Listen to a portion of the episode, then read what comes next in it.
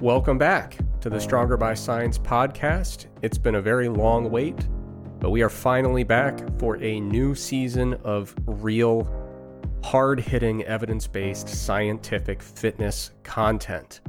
Uh, this is the one and only official Stronger by Science podcast. Uh, there were some fireside chats in recent weeks. Um, historically they've been our worst rated shows. We've gotten a lot of negative feedback. This little string was no exception. A lot of people saying that they generally just lacked the structure and direction that you would expect from a well hosted show. But i'm glad to say that i'm back as the special temporary primary host for this season of the show. Uh, but greg will be joining me as uh, the permanent guest co-host for now at this point in time. So, Greg, thank you for joining me for another season. Yeah, thanks for having me back on. And as far as the fireside chats go, you know, I, I understand that when it comes to media, some people just like uh, things to be spoon fed to them. They're kind of they're kind of looking for lowest common denominator type content. Like, there's a reason Big Bang Theory was the number one show in America for a long time and not everyone appreciates more niche indie artistic projects like the like the Fireside Chat series. But you know, it's it's a big world, takes all types, and uh, yeah, it's it's good to be back. Yeah, I think sometimes people think that they're tapping into some kind of niche, you know, kind of content area, and a lot of times it just falls flat. You know, it just doesn't have the juice that you would expect. Uh, but nonetheless, we're back to get to uh, back to the science. You know, back back to what people are here for. So uh, as always, if you like the show, be sure to like, rate, and subscribe wherever you get it. Uh, if you want to get more information about the newest research in exercise and nutrition, be sure to join our newsletter by going to strongerbyscience.com slash newsletter. If you're looking for a one-on-one virtual coach, be sure to check out strongerbyscience.com slash coaching. We've got a very talented team of coaches. If you want to get a little discount on your dietary supplements, head over to bulksupplements.com and use our discount code. The code is SBSPOD, and that'll get you a 5% discount off of your entire order. Uh, of course, you could further support us by checking out the Mass Research Review, which is published every single month, or you could check out MacroFactor, which is the diet app that we co developed, and it does come with a free trial. So you, you have an opportunity to test it out and see if you like it before you make any kind of financial commitment to it. Um, we've got two really nice segments planned for today's episode. But before we get into that, we have some announcements and then uh, just kind of a fun little news article that I came across for a brief discussion. But first, um, we're back for a new season. I have notes here because I'm what you would call a very stupid person, and I would not remember this without notes. Uh, we are going to have a slight change coming up in the recording schedule. Uh, we didn't want to just like blindside people with it and pull the rug out and leave people, um, you know, wondering where the podcast is. We currently release episodes on Thursday and we put up, you know, the audio, we put up the full YouTube video, all that stuff. We're going to change some things behind the scenes, which is going to impact when episodes come out and exactly how they come out. So, at some point in the near future, there's going to be a shift in the release schedule we're still going to be recording every single week from now uh, for the foreseeable future. But there is going to be a week in the near future where it seems like the episode is coming late. And that's because we're switching from a very straightforward Thursday release to uh, a different kind of release pattern. So the full episode, basically, the way it's going to happen is moving forward on Wednesdays, we are going to release one of our segments on our YouTube channel as a standalone video. And what we're trying to do is put some of these shorter segments out because some people very understandably say, hey, we love your show. It's some of the best content I've ever seen in really any genre of content. But the episodes are long. You know, if, if you could kind of give me the bite sized clips, it'd be helpful. So on Wednesday, we're going to release a segment on YouTube, um, and we're going to be including more visual elements, kind of showing images and stuff on the screen. On Friday, we're going to release another segment on YouTube and then that following Monday is when you're going to get the full podcast episode wherever you get podcasts. And also, the full episode will be uploaded to YouTube. So that's the approach we're going to be taking. And like I said, there's going to be one week there where there's kind of a, a bit of a, a gap where you have to wait a little bit longer for the full episode. We tried to petition to make some very straightforward changes to the Gregorian calendar And I think we made a good pitch, given that you are one of the Gregs and there aren't that many. We thought we might have some special claim to that type of authority, um, but it really got nowhere. Uh, you know, our appeals didn't really go through. So instead of changing the entire Gregorian calendar, we've just decided to have a slightly slower release one week, right? Yes, sir. Okay, so with that out of the way, um, I came across a uh, an article here. I'm going to link it in the show notes. It, it was on science.org, and it was about some pretty cool legislation that came out. Uh, or I don't know if it's legislation. It was kind of a a government decision that that was uh, dictated and released. But basically, uh, the the United States government, the executive branch, uh, put out a statement indicating that they're going to be requiring immediate public access to all U.S. funded research papers by 2025. Now, in terms of the implement, implementation details, I don't know them. Okay, but this is a nice, if nothing else, a nice gesture, a move toward a more open science world where uh, people who are interested in research will have greater access to that research without it being uh, hidden behind paywalls. So it's kind of a longer term goal. Like I said, the the the announcement indicated that by 2025, uh, the U.S. government is going to say, "Hey, if we funded the research, it's got to be open access." Um, there's going to be a lot of ways, and, and, I'll note that's that's not like a a new and radical move. Right. Um, I believe the EU did something similar in 2018, and as of like 2020, 2021, thereabouts, uh, publicly funded research by bodies in the EU uh, have to be publicly available uh, on on print. So really, it's uh, you know th- this isn't a, a, brand new move in this area. It's just the the U.S. joining what the EU is already doing, as as far as I'm aware. Yeah, but but it, it's really nice because you know in many cases those articles will be kept behind a paywall for extended periods of time uh, and so they're, they're trying to make sure that people have access to that information sooner rather than later, which is a really positive thing. But of course, it wouldn't be stronger by science without a little bit of snark. Uh, in reading this article, I found some very hilarious clip, like little quotes that I had to comment on. Uh, so one of the things that it said, uh, many commercial publishers and nonprofit sci- nonprofit scientific societies have long fought to maintain a one year embargo, basically keeping stuff behind a paywall for at least a year, uh, saying that it's critical to protecting subscription revenues that cover editing and production costs and fund society activities. Uh, to me, my opinion is that that's totally bullshit. Uh, the the editing and production costs are, are very very tiny. Um, the and the argument like, well, this is bad because it hurts our publishing revenue. Uh, I understand why that would be important to a for-profit publisher, but for everybody else, uh, it, it, seems more like a a hindrance to disseminating research than anything else. So I understand why the people who are uh, keeping this stuff behind paywalls really like paywalls, but uh, to act like that's some kind of act for the the common good is a bit of a stretch. Yeah, I mean, also like the the grift itself is incredible. Yeah. because essentially like what what costs money in this process? Uh, you need funds to actually like buy equipment pay subjects you know buy uh, like certain chemicals you'll need for analyses whatever.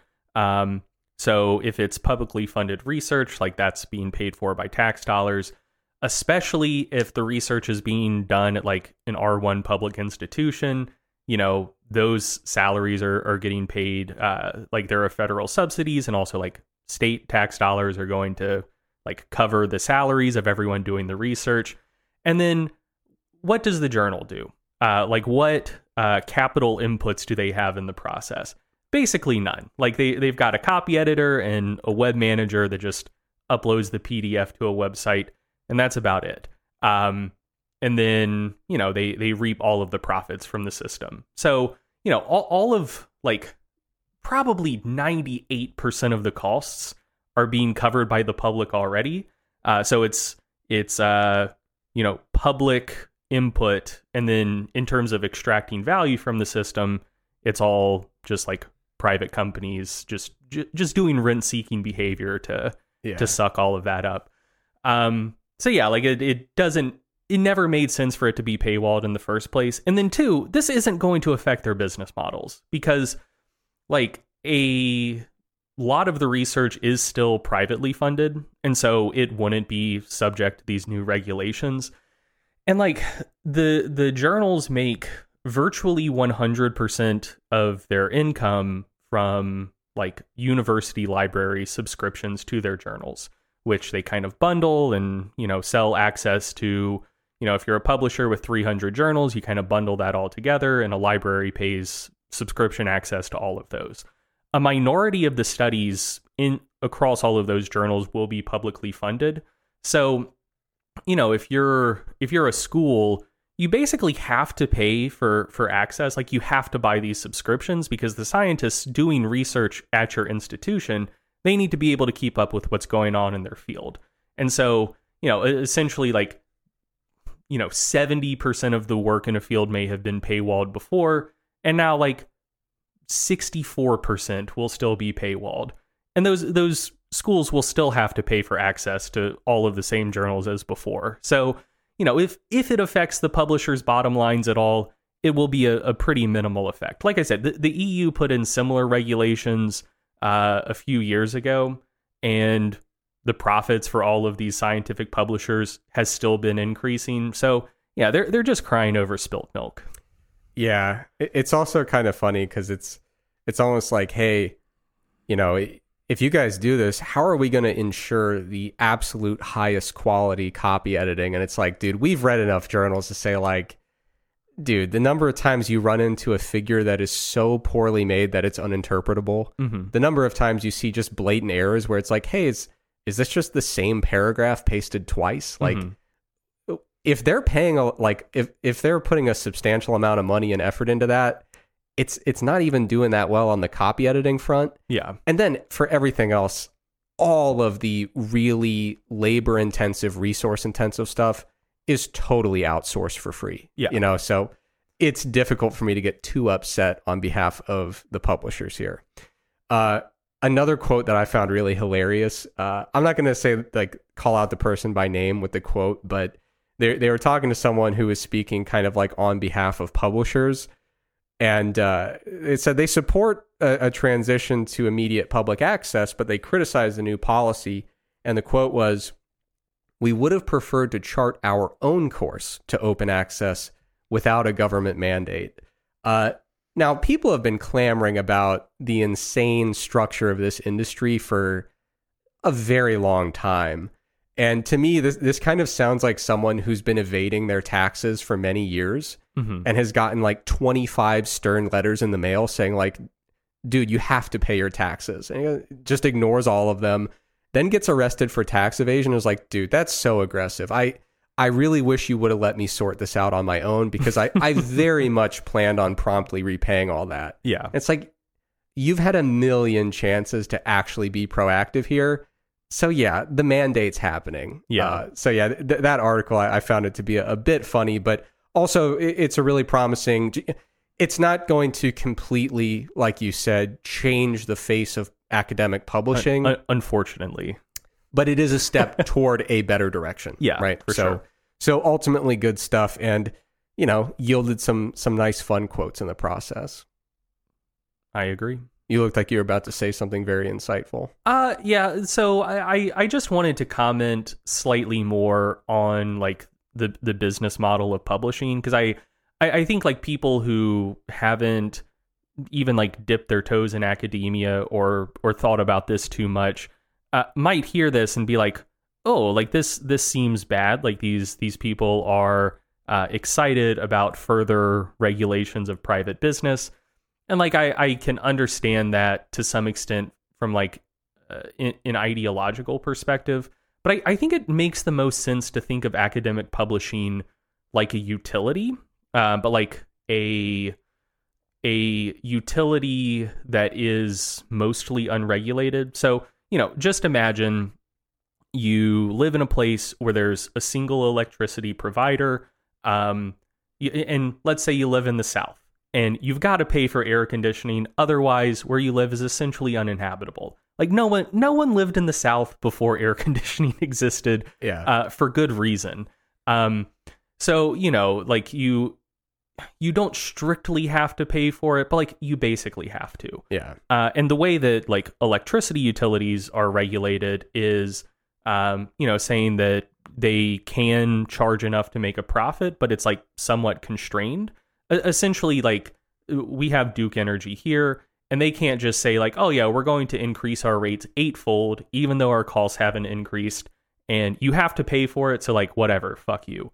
Um, but that that's like basically how publishing works because the journals themselves and the content in the journals is essentially a, a utility. Like it's it's the raw materials that scientists need to have access to to keep up with their field, know what's going on, uh, understand what the next steps are when they're generating hypotheses, designing studies. Like they need access to that. But you know the the amounts that journals can charge is completely unregulated. So they they kind of have academic institutions in a vice grip where they, where they can essentially say we can charge whatever we want for access to our journals and you have to pay it. Cuz if you don't, like no good researcher is going to want to come to your school because they either won't have access to the stuff going on in their field or they'll have to like pay out of pocket just to access all of the journals that publish stuff in their field which if you're subscribing one journal at a time for an individual like that that would be several thousand dollars a year Yeah. um so like schools effectively are forced to pay um and so yeah it's it's like a utility in that in that manner except like they're holding all the cards so Yeah. you know this this slight tweak in policy to make a little bit more uh, research publicly available right away as soon as it's published. When it's being funded by public funds no less. Um, you know in, in terms of the extent to which i think publishing should be regulated this is this is such a, a tiny step in the right direction. Like it's it's not going to blow up their spot. Um, yeah that's Yeah, what i wanted to say. along those lines, I mean, the argument for uh, widely available access uh, to that research is is very straightforward. Uh, it, it's not like asking for a handout. It's like, you know, you think about the work that gets done on publicly funded grants by researchers uh, and their staff at publicly funded universities. Uh, you know, the people that are gaining access to this research have already paid for it. yeah Uh, and what the publishers would prefer is that the public funds the materials for the study, the public funds the staff for the study, the public funds the infrastructure for the university, and then the publicly funded libraries at those universities have to buy the research again. yeah And then only people who are currently affiliated with those institutions actually can access it. yeah And so everyone else is like, I funded this research in like seven different ways. Yeah, they're, they're and I they're still paying, can't get it. They're paying for one thing three times that they still don't have access to. Exactly. Yeah. So yeah, this is not like some radical give everything free to everybody. It's like, dude, I bought this three times. Yeah. Can I see it? Yeah, Pu- pub- publishing is such a grift. Yeah. whatever. All right. So now let's move on to one of our two uh, more science focused segments here. Uh, we're going to start out with your segment, Greg, which is on stretching and calf growth. Yes, yes. Um, all right. So I I would have maybe liked a different lead-in, which is totally fine. I was going to start with a with a rhetorical question in an attempt to make this somewhat more conversational. Sure. I was going to say, Eric, what what muscle group or muscle groups do people complain about the most, saying, "Ah, it's, it's so hard to grow this particular muscle group"? Certainly calves. All right, I would say the same thing. So, isn't it interesting that maybe we have one weird trick for massive calf growth? Uh, not really, but um, yeah, I'm, I'm talking about a study that was published recently from Warneke and colleagues. The title is Influence of Long Lasting Static Stretching on Maximal Strength, Muscle Thickness, and Flexibility. Uh, and for this segment, I'm, I'm only going to be talking about the, the muscle thickness bit. Um, you know, I, I think most people realize that stretching a muscle improves flexibility over time. Eh, not really worth getting into. But the the hypertrophy findings were were pretty interesting. Um, and we we posted about this study on the Stronger by Science Instagram a couple weeks ago. Uh, check out the Instagram if you haven't already. And uh, the the post got a lot of engagement and also a lot of questions um, suggesting that I think some people didn't fully understand why we were why we were talking about this study in the first place. Um, so I, I wanted to do this segment for the podcast, both just to talk through the study and the results of the study more, but also I think it's a very useful study for helping us learn learn more about the process of accruing scientific knowledge over time because studies don't just exist in a vacuum, you know, and I think most most consumers of information are interested in science for the purpose of giving answers of how should I train to maximize gains. But generally there's a fairly long process getting you to that point of trying to figure out not just works best, like not just what works best, but why it works better than other alternatives, like understanding mechanisms, which can then be used to guide future research to actually optimize training. Um, so, reading between the lines, were, were people basically saying like that this is this has low ecological validity, like it's not directly applicable? Well, they they were basically saying like, oh, well, resistance training has to be more effective than stretching for calf growth. So, like, why should I care in the first place? Okay, yeah. yeah. Uh, so yeah, let's um, let's kind of trace trace the history that brings us to this study um, to discuss why it's important. So, uh, just as background, we've known for a long time that training through a full range of motion uh, tends to cause more muscle growth than training through a partial range of motion. Uh, the classic study that people tend to cite to to support this point is by Bloomquist and colleagues. Uh, but there there have been plenty more studies that that have been published in the intervening years. Uh, the the Bloomquist study was from either 2011 or 2013, I believe, uh, and in that study they compared the effects of basically quarter squats, so squatting to about 60 degrees of knee flexion, versus uh, parallel squats, so squatting to about 120 degrees of knee flexion. Uh, so you you can see if you're watching this on YouTube what those ranges of motion looked like in in the graphic that we're going to put on screen. Uh, so cool image too. It looks like the person's wearing like one of those Spider-Man suits. It it is yeah. It, it looks like a skeleton in a mocap suit. Yeah. So high tech and spooky. Cool. Um. So you know, subjects trained through these two different ranges of motion uh, for 12 weeks, following the same training program. And basically, they found that the the group doing parallel squats experienced way more quad growth than the group doing shallow squats. Uh, and also, if you're watching on YouTube, we'll we'll flash these results up here. But you know, for for the most part, they measured um, they measured quadriceps cross sectional area. So so just cross sectional area of all of the muscle mass on the front of the thigh at uh, six different points. So some some more proximal points closer to the hip, down to more distal points closer to the knee. And what you saw was at basically all points, uh, the, the deep squat group uh, experienced increases in muscle cross sectional area of like 4 to 7% in that pretty tight range. The shallow squat group did see some pretty decent hypertrophy at just the more proximal regions, uh, so closer to the hip. Um, but then for for the distal regions, they saw no changes in quad size or even slight decreases. So overall, the the deep squat group uh, just saw way better quad gains than the shallow squat group.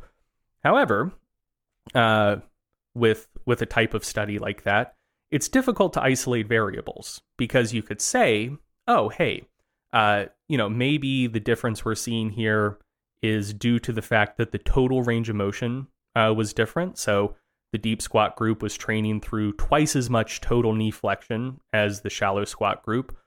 Or you could say it's because the mu- the the muscle lengths being trained were different. So not only was the range total range of motion different, but the deep squat group as they were going down, they were training the quads at longer muscle lengths, longer total muscle lengths than the shallow squat group. So, is it the muscle lengths that matter or is it the total range of motion? It's hard to say just from the Bloomquist study and from eh, probably the first half dozen studies that were looking at this question.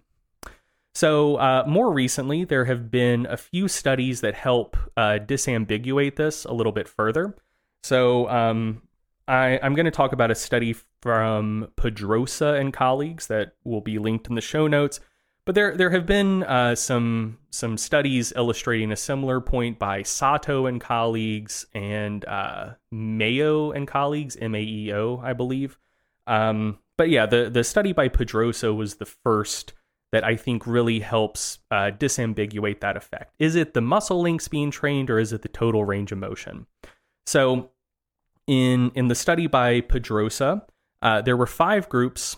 Uh, one of the groups, and all of them were training knee extensions over 12 weeks. Uh, one of the groups trained through a full range of motion, which they defined as from 100 degrees of knee flexion to 30 degrees of knee flexion. So they, they basically had a, a custom built knee extension machine rigged up where subjects didn't lock out all the way at the top. I think to kind of maintain muscle tension in all of the groups, not totally sure. But basically, 100 to 30 degrees of knee flexion was full range of motion in this group. Then they had an initial range of motion group, which only trained from 100 to 65 degrees of knee flexion. So only training at relatively long muscle lengths. So not doing the top part of the range of motion.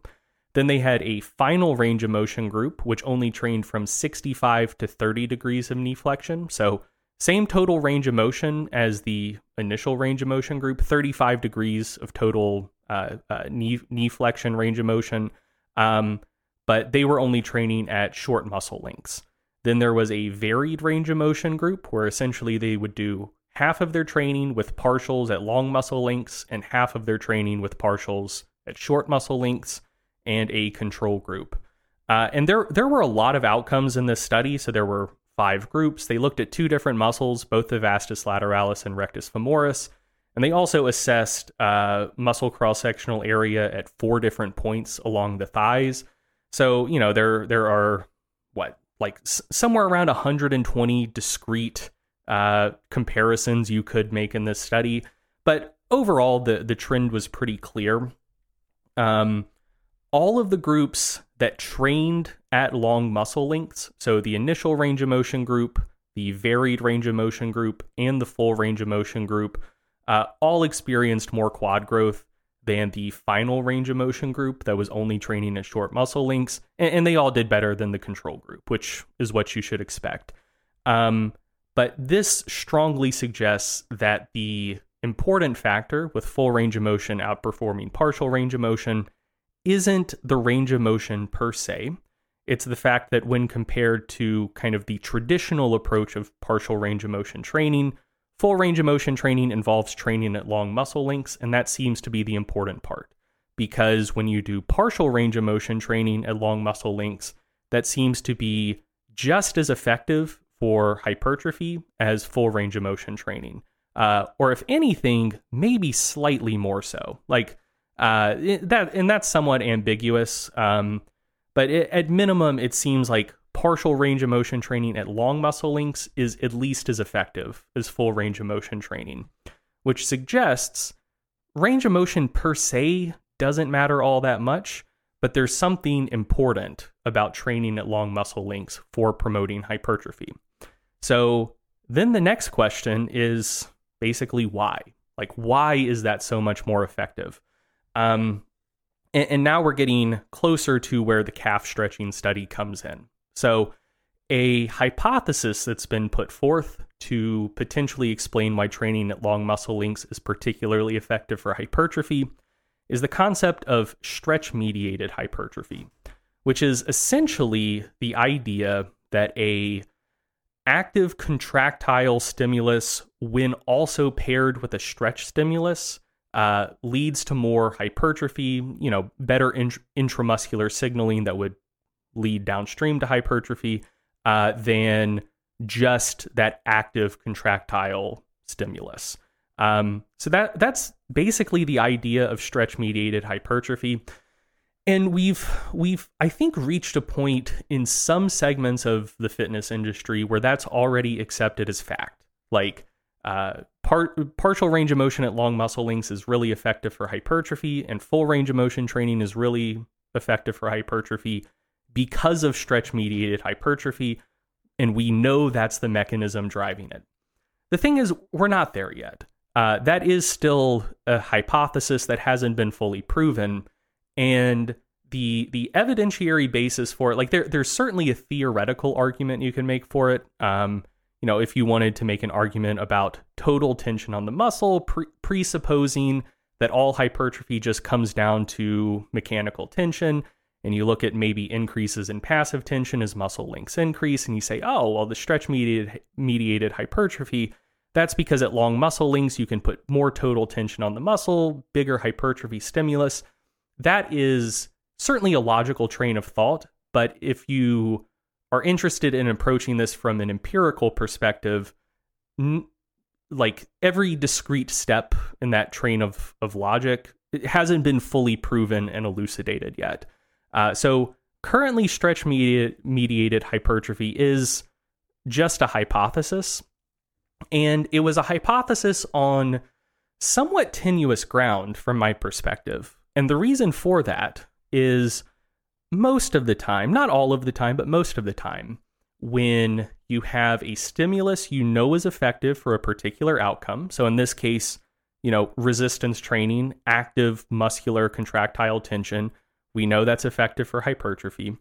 Uh, if you do something else to augment that, to make it even more effective, generally the thing you're you're augmenting it with is also at least to some extent effective for hypertrophy in its own right. So a, a good analogy here would be protein intake. So you can't just force feed protein and get huge without resistance training. But we also know that independent of resistance training, protein intake does do a lot of nice things related to muscle protein balance. So, you know, without a resistance training stimulus, if you eat more protein, you might lose muscle a little bit slower without a training stimulus. Uh, and, you know, I'm comparing like kind of normal to super low protein intakes there. Uh, we know that that mechanistically, um, consuming enough leucine in a meal will trigger muscle protein synthesis. Like there, there are a lot of those little variables like that where you can look at protein in isolation and be like, oh, this should do some nice things for muscle itself. So then when you pair adequate protein intake with a resistance training stimulus, that protein augments the resistance training response to give you better results than you would see otherwise. And so that that's what you tend to see for things that that might augment training responses. And the thing with stretching is there wasn't great evidence that it did independently do much for hypertrophy outcomes, uh, at least in humans and with uh, any sort of reasonable stimulus. So there there were some chronic stretch studies in birds and cats and rodents back in the 80s and 90s, which basically found like if you put birds' wings under a weighted stretch for weeks at a time, it caused ridiculous amounts of hypertrophy and muscle hyperplasia. Um, but you know, like one, we're not birds and two that hadn't been independently observed in humans. And so if you if you want evidence like indirect evidence for the concept of stretch mediated hypertrophy, it sure would be nice to have human evidence showing that stretching itself uh, posed a hypertrophy stimulus to the muscle. Um, and there had been some prior suggestions that stretching per se could result in hypertrophy. So, uh, the study there that people would most commonly cite was by Simpson and colleagues, uh, published, I think, in like 2015, 2016, where uh, subjects um, had one leg that they stretched for six weeks, one leg that they didn't stretch for six weeks. And the stretch was a loaded calf stretch on a leg press machine that they would hold for three minutes, five days per week. So three minutes per day, five days per week for six weeks, uh, loaded calf stretching. And that study did report that uh, that that stretching intervention led to hypertrophy, but uh, we'll uh, again, if you're if you're watching this on YouTube, we'll we'll flash the results up on the screen comparing the stretched and non-stretched legs, and really, it's not a slam dunk case. So the difference in uh, in calf thickness uh, in the stretched and unstretched legs was a little bit less than one centimeter at baseline and was ever so slightly more than one centimeter after the six week intervention, um, which the, the authors reported was a statistically significant result, p of 0.04, barely significant. It was the type of thing where uh, depending on your perspective, you could look at the study and be like, okay, this is some amount of confirmation that stretching is an independent hypertrophy stimulus. But if you wanted to be more skeptical, you could look at it and be like, okay, like I I want to see more. Like this this isn't super convincing stuff. Quick interjection here. Yeah. Um, to prove that I'm paying attention, you, you said a difference of one centimeter. Should that be a millimeter? Oh yeah, yeah, po- Okay. 0.1 centimeter. Yeah, okay. Yeah, yeah. My bad. Um, so yeah, it was um, essentially there was a, a little bit of prior evidence that a stretching intervention might lead to hypertrophy in humans, but it was. I, I I personally wanted to see more. Right. Um, so the the study I'm talking about here from Warneke uh, was what I would term a um, a, a proof of concept study. So essentially, with a proof of concept study, what you're trying to do is you think that an effect exists, and you try to stack the deck in your favor to greatly increase the odds of you actually observing that effect. So, uh, a great example of kind of a whole area of research where there are a lot of proof of concept studies is studies that are interested in looking at different recovery modalities. And the way those studies tend to work is they put people through a muscle damage protocol that far exceeds anything anyone would ever do in practice. So, you know, it might involve 75 maximal eccentric reps for a particular muscle group, which if you've never done that before, that's I think almost an 8th amendment violation. Like it's it's rough. You're to be fucked up from that. Um but, you know, it's causing so much soreness, so much muscle damage that if whatever recovery modality you're interested in, if it will improve recovery, that is the type of situation where there's so much to recover from that you will be able to observe that effect. If you just kind of put people through a more quote unquote normal resistance training stimulus where people would just recover in 48 hours just fine, anyways, you know, even if the thing you're studying was very effective, you might not be able to observe that effect because you hadn't adequately stacked the deck in your favor. So I, I would call the the Warneke study a proof of concept study for the potential impact of stretching on hypertrophy.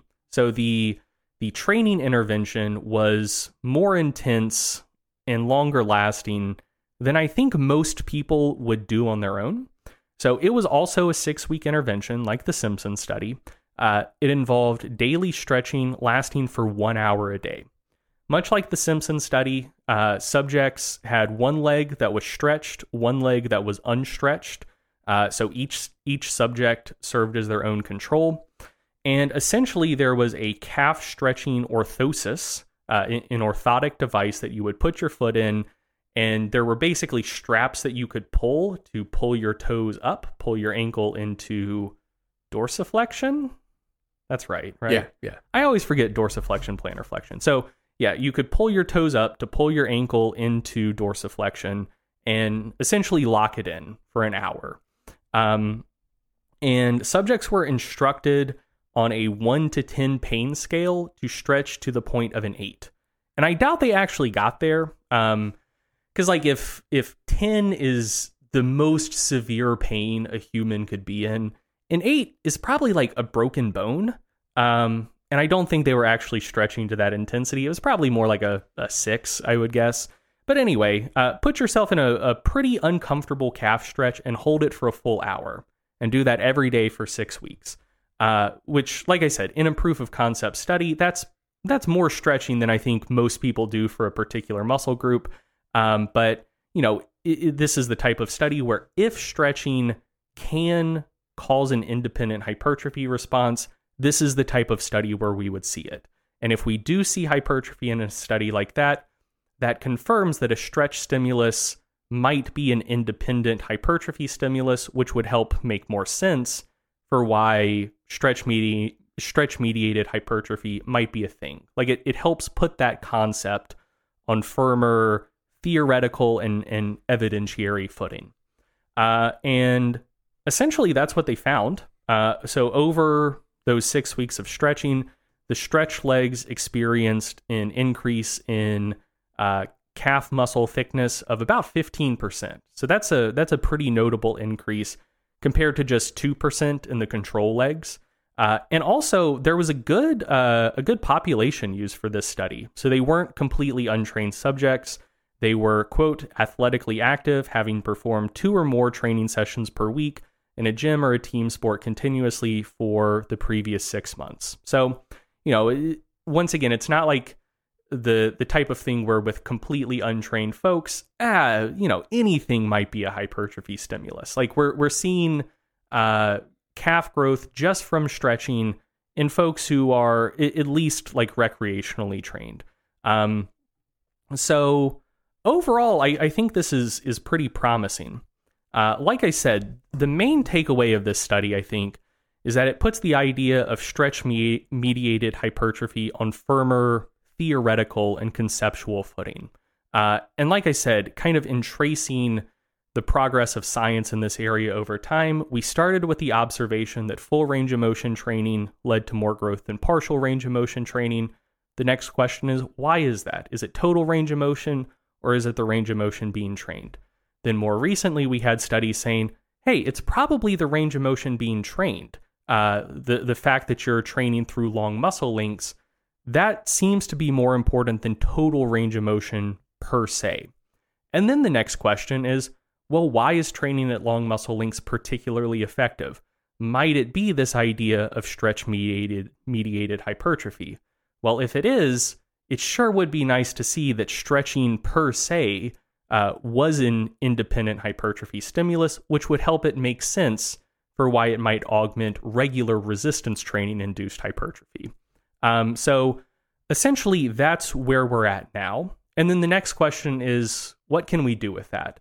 uh, you know, can we use this information to make kind of normal resistance training interventions more effective? Uh, you know, and it, it could be that we're a few years away from a breakthrough where we find out, hey, maybe full range of motion training is, you know, certainly effective, but maybe partial range of motion training at long muscle lengths is even more effective. So you know, maybe maybe the bros were right. The idea of constant tension training, not locking out your reps, that they may have been onto something. Like that may lead to more growth than just kind of standard full range of motion training.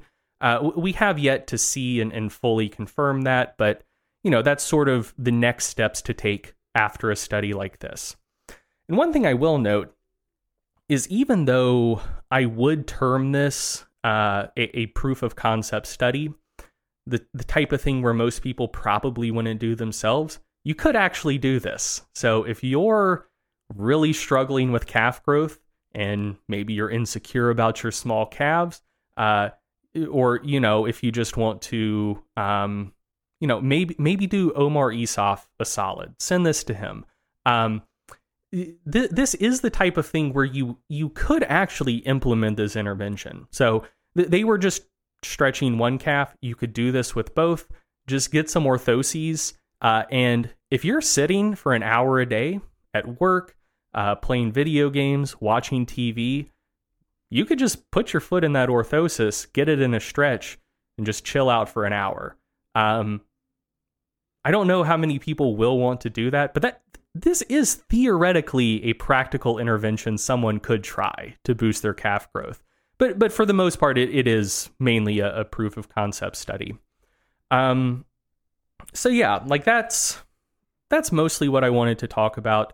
the The point that I wanted to make clear um, is that by talking about this study on the podcast, posting about it on Instagram, um, I'm certainly not saying that stretching is more effective than lifting for muscle growth. And I'm not saying that you should try sh- like just stop training your calves and only stretch them to promote muscle growth. That's certainly not what they're saying. Uh, this is more about trying to figure out why something works. And in this case, trying to figure out precisely why full range of motion training tends to be more effective than short muscle length partials, why partials at long muscle lengths seem to be particularly effective uh, for muscle growth, whether the whole concept of stretch me- mediated hypertrophy holds water in the first place. You know, it very well could be that training at longer muscle lengths does lead to more hypertrophy due to some mechanism other than the stretch stimulus. Like that's certainly still on the table. So this study uh, helps helps confirm that the stretch stimulus very well could be augmenting the normal kind of resistance training res- hypertrophy response. Um, and also, I'll note that this is also the type of study that could potentially be useful for clinical populations. So, one of the issues if someone, say, comes down with a really bad disease, gets hurt really bad, and they're on bed rest for a few weeks. One of the issues you run into with recovery there is if if you're on bed rest and you can't move around at all, people just hemorrhage muscle and strength to the tune of losing strength uh, at a at a clip of about 1% per day and muscle size at about half a percent per day. So, you know, if you're on bed rest for a month, uh, you you're in rough shape when you come back. And so just for getting getting back up and reconditioning yourself just for day-to-day life, like that that uh, can cause issues, like just the muscle and strength loss. And so if if it could be that just intensely stretching a muscle for an hour a day, if that's effective not even as a hypertrophy stimulus, but just for maintenance of muscle mass in those sorts of situations. Um, you know, it, it, could be a an efficacious intervention that that people could do in situations where they can't resistance train. Um, so it, it's also useful from that perspective. But yeah, for for the most part, I, I wanted to talk about this to mainly just trace the the story of scientific discovery because most people really do just want to be told, okay, well, that's cool and all, but like, how do I train to get fucking huge and strong and jacked? But ultimately, this is the stuff leading to that stuff. Um, there's almost always this process of progressive discovery. You make an observation, you try to explain that observation, uh, and then the next answer leads to another set of questions. Um, and you know, it, it is that that incremental uh, process. And since uh, since range of motion and the concept of stretch me- mediated hypertrophy are, I think, kind of hot in the fitness industry right now, I think it's worth. I I thought it was worth kind of taking a step back and tracing how we got here and how you might go about answering questions to more fully elucidate why these things seem to work. Yeah th- this brought up a lot of flashbacks for me. Mhm. Um, the worst feedback, the most criticism I've ever gotten for an Instagram post Mhm. was also a kind of proof of concept study. Mhm.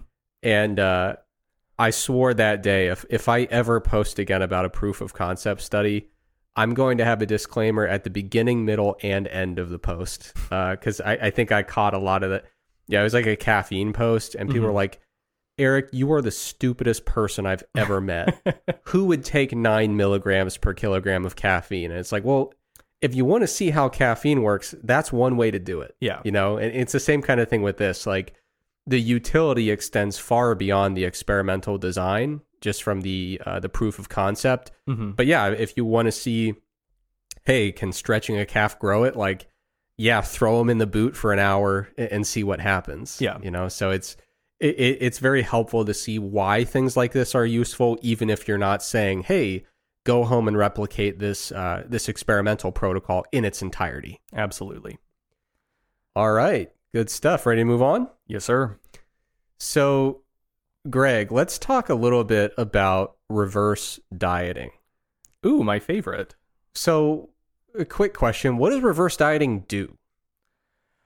Oh man. Um so you know, I think it I think it's good for uh, reversing metabolic damage, for building up my metabolic capacity, helping me maintain weight on a higher total calorie intake, helping me maintain a higher calorie intake the next time I cut so I can get leaner easier, stay leaner longer without much of an issue.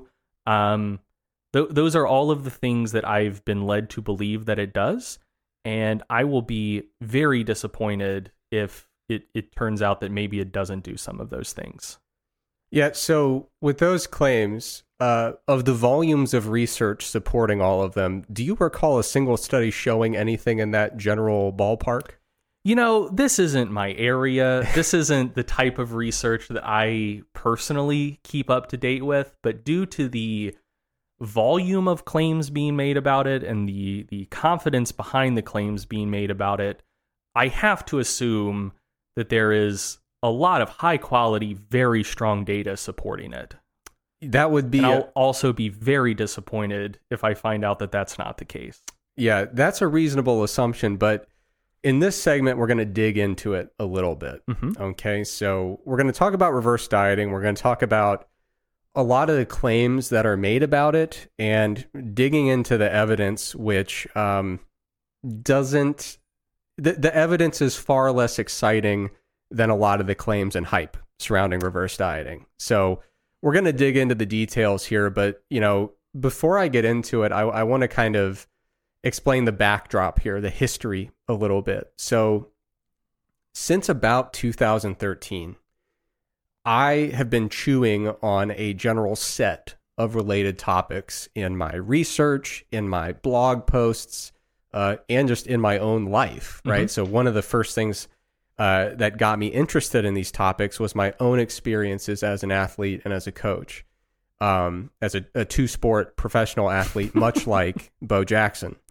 Uh, so, the general set of topics is metabolic adaptation weight regain after diets, and both short term and long term weight regulation. Uh, and it's not hard to figure out how I got there. I, I used to be a wrestler, transitioned into natural bodybuilding, and there's this psych, you know, this cyclical process by which you get very, very lean for a competition, you regain weight, you get very, very lean again.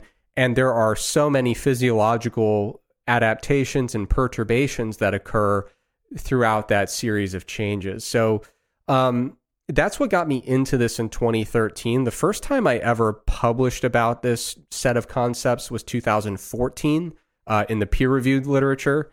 And uh, to the best of my knowledge, one of my papers was the first to actually use the term reverse dieting in the peer reviewed literature. Mm-hmm. So this is a topic I've been following closely since that paper was that paper was published in 2014, was but was being written back in 2013.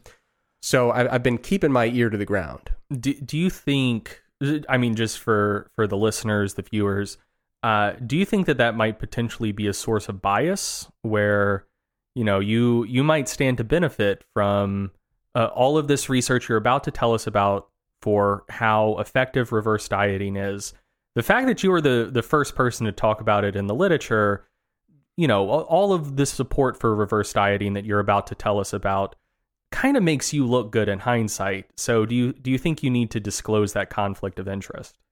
So yeah, the conflict of interest is that uh, you know, as a researcher, the only way for me to really benefit from reverse dieting is by asserting, oh, this definitely works, mm-hmm. right? Like I was the first person that introduced this into the literature. I'm going to try to take credit for that and that's going to make me look like someone who was really ahead of the curve in the research, right? Mm-hmm. Uh, another potential conflict of interest is, hey, we sell a diet app, we sell diet, uh, you know, products and content, etc. Whatever the case is, uh, we're in this industry, right? So absolutely, it would be beneficial for us to say, hey, everyone's excited about reverse dieting. Let's make some cash. Let's yeah. profit off of that excitement. So the conflict of interest argument uh, would on all accounts, say, Eric, it benefits you to say that reverse dieting absolutely lives up to the hype and is very, very worthwhile. Mm-hmm. Um, as we're going to get into, though, I am unable to to make any such evidence based claim that reverse dieting lives up to basically any of the hype that surrounds it. Wait, what? Yeah, I know. So Oh, we'll, I need to strap in. This exactly. is- So you'll want to take a seat. this is spooky. uh, you know, you can leave the room if you need a minute to to gather your thoughts uh, and, and regain your composure. But I, I think it's best that we probably just dive into the evidence and, and kind of get into it. Let's so, do it. Um, you know, in recent years, reverse dieting's become really, really popular uh, in some areas of of the dieting world and the fitness world. Um, and what we want to do is basically figure out: does it have supporting evidence? Is it at least compatible with the most relevant evidence available? And also, are there potentially some more parsimonious explanations for the positive anecdotes that we see on social media? There are a lot of people who say, I've done reverse dieting and it worked great for me. You should try it too. But you know, one of the foundational elements of science and by extension evidence-based practice is uh, a general preference for parsimony, right? So if there's a set of observations, uh, you know, we could say, oh, this is a completely novel thing that's never been discovered and we don't understand and it's never been seen in the literature yet, but the literature will keep up eventually or catch up. Yeah. You know, we would much prefer to say, oh, I, I can very much explain that set of observations with a very tidy explanation that's based on fairly straightforward mathematical explanations and stuff we've already seen in the literature. Like that would be preferable if both lend an equal amount of support for the topic. Yeah. Right. So, uh, as you mentioned, reverse dieting often touted as a remedy for metabolic adaptation and as a strategy to facilitate easier and more sustainable weight loss. Um, Could could you uh, just hit us with a, a rough operational definition of metabolic adaptation, just for just for people who who haven't listened to the show before? Absolutely. If this is your first time listening to this show, that you've never heard of metabolic adaptation, um, so the general idea is we start dieting, right? We're restricting energy. We're in a calorie deficit or negative energy balance, which means that our daily energy expenditure is greater than our daily energy intake, right? So that helps us start losing weight. We're in this energy deficit or we're in negative energy balance. And as we're doing that, we start to lose fat tissue, right? And so metabolic adaptation describes uh, kind of an entire uh, cluster of adaptations that occur as a person continues on that weight loss trajectory. So their total energy expenditure goes down, which would be expected when you go from being a larger person to a smaller person. You will burn fewer calories on a daily basis uh, with no adaptation required. You just have less tissue. Yeah, if, if there's twenty percent less of me, it takes twenty percent less energy to to locomote myself around the world. Right. Yeah. So so we expect that energy expenditure should go down to some extent, but metabolic adapt- adaptation describes uh, an adaptive reduction in energy expenditure. So energy expenditure goes down more than we should have predicted based on the loss of tissue. Mm-hmm. And what's really happening is it's kind of like putting your phone on low battery mode, right? Where you basically tell your phone, like, hey, I haven't charged you in a while, resources are tight. So, all the extra stuff you normally do in the background, let's try to get as efficient as possible and minimize energy usage, mm-hmm. right? So, that's in a very simplistic sense what's going on. We're conserving energy to essentially try to prevent further weight loss because if we let weight loss go on forever with no friction at all, we call that starvation in the biology business, right? So Yeah. we have an interest in trying to introduce some friction there because our bodies can't tell that we're getting ready for a bodybuilding show. They think we're starving to death. Yeah. You know? And so the hypothalamus is a key brain structure that is orchestrating metabolic adaptation, which involves not just a reduction in energy expenditure, but a lot of the unpleasant side effects that we associate with dieting. So if you look at the metabolic adaptation literature, there's clear parallels to what we call relative energy deficiency in sport or relative energy deficiency. And it's this whole cluster of things that happens when when energy availability gets low, right? So uh, we might have low libido. We might see that testosterone and thyroid hormone go down. We might, might be more lethargic, more hungry. Uh, it's just this entire set of adaptations that is all in response to acute and chronic restriction of energy. The hypothalamus is dictating this, and uh, ultimately, leptin is a key signal that is telling the hypothalamus, leptin being a hormone uh, that's produced in fat cells, leptin is relaying the signal to the hypothalamus energy is tight, you need to shut some things down. Mm-hmm. And very importantly, there are two things that cause pretty substantial perturbations in leptin levels. Number one would just be being in an energy deficit. So, Mhm. acute energy restriction reduces leptin. The second thing is the loss of fat tissue. So, as fat cells start to shrink over time, they produce less leptin. So, it's very clear uh, in all the, the literature that being in an energy deficit independently contributes to metabolic adaptation and this reduction in energy expenditure, but also the loss of fat tissue over the long term also has an independent contribution. Mhm. Okay, so that's critically important. So the theory with reverse dieting is that basically increasing your calories very slowly and systematically and methodically can reverse metabolic adaptation and some of these other symptoms of dieting. So the idea is if you just start slowly increasing your calories, uh, your body will say, oh, there's some more energy here, enough for me to turn off low battery mode, but not enough for me to decide to store any fat in the process or any appreciable amount of fat in the process. Mhm. So a lot of a lot of folks use reverse dieting saying, "Well, I want to get back to how I used to feel before the diet. I want to get back to what my energy expenditure was before the diet because it's gone down a lot, but I don't want to regain much if any of the weight that was lost." Mhm. Um, so, so the idea then would be that these slow calorie increases are going to dramatically increase daily energy expenditure.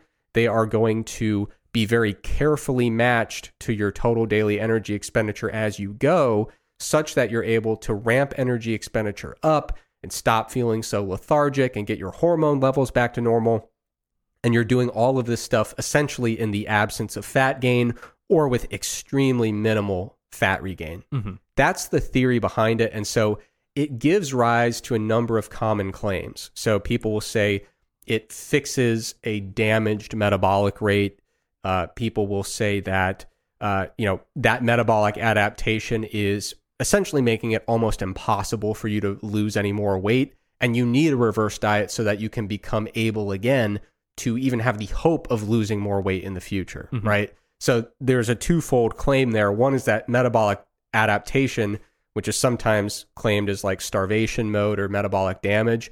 The first claim is that that is a completely insurmountable roadblock to further weight loss Mhm. or just maintaining weight loss after your diet's done. The second part of the claim is that this is actually reversed and fixed by reverse dieting. Um, along those lines, you'll see claims that reverse dieting will fix any of those hormone changes that that occurred during weight loss in addition to ramping up metabolic rate. In some cases, people will take this a step further and not just say, "Oh, reverse dieting will get you back to your original total daily energy expenditure at this lower body weight." Some people will even say, "Forget about it. Whatever weight you're at, this is going to supercharge your metabolic rate such that your energy expenditure is higher than you've ever experienced in the past. Mhm. Like you are going to tap into a physiological state that you have not previously reached Yeah. in your life. Um, and one of the biggest claims, one of the biggest selling points that you see among reverse dieting proponents is you're doing this to lay the foundation for a better future.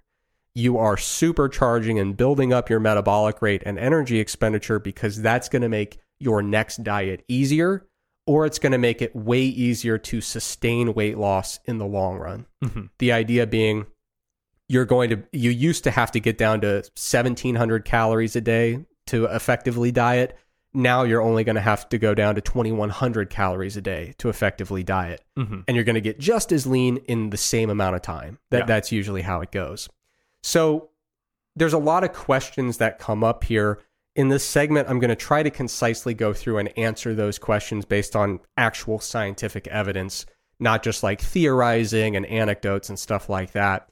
Before I get into it, I want to acknowledge what I'm trying to do here is break down a 60 page article into like a 20 ish minute segment, which I'm sure I'll go long on. So don't even check the timestamps. You're absolutely going to go long, but I, I think this will still be audio visual gold. yeah. So just, just take the time you need. Yeah, but but I do want to acknowledge if if you're hearing this and saying, "Yeah, that sounds like the cliff notes, but I want the real stuff."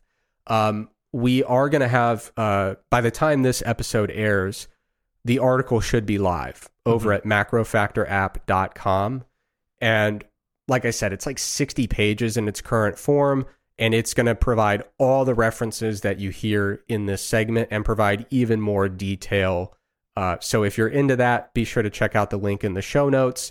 Uh, and if you're wondering why the show notes don't have like 38 studies referenced, it's because I'm going to link to the article and say, here's where they are. Okay. So, some questions that I want to address by looking at the evidence do metabolic rates get damaged? Because damaged is a pretty serious word. Mhm. Damage re- seems to imply to me that there is effort required to fix Mhm. right? So, do metabolic rates get damaged in a really substantial and persistent way? Do low metabolic rates play a major role in preventing weight loss or promoting weight regain? Does reverse dieting actually resolve the effects of metabolic adaptation? Does reverse dieting supercharge your metabolic rate, uh, especially after a diet? Uh, does reverse dieting immediately after a weight loss phase prevent weight regain or facilitate a smoother transition into what we would call a maintenance phase, where you're just maintaining the weight loss that you achieved? Uh, does reverse dieting make your next weight loss phase easier?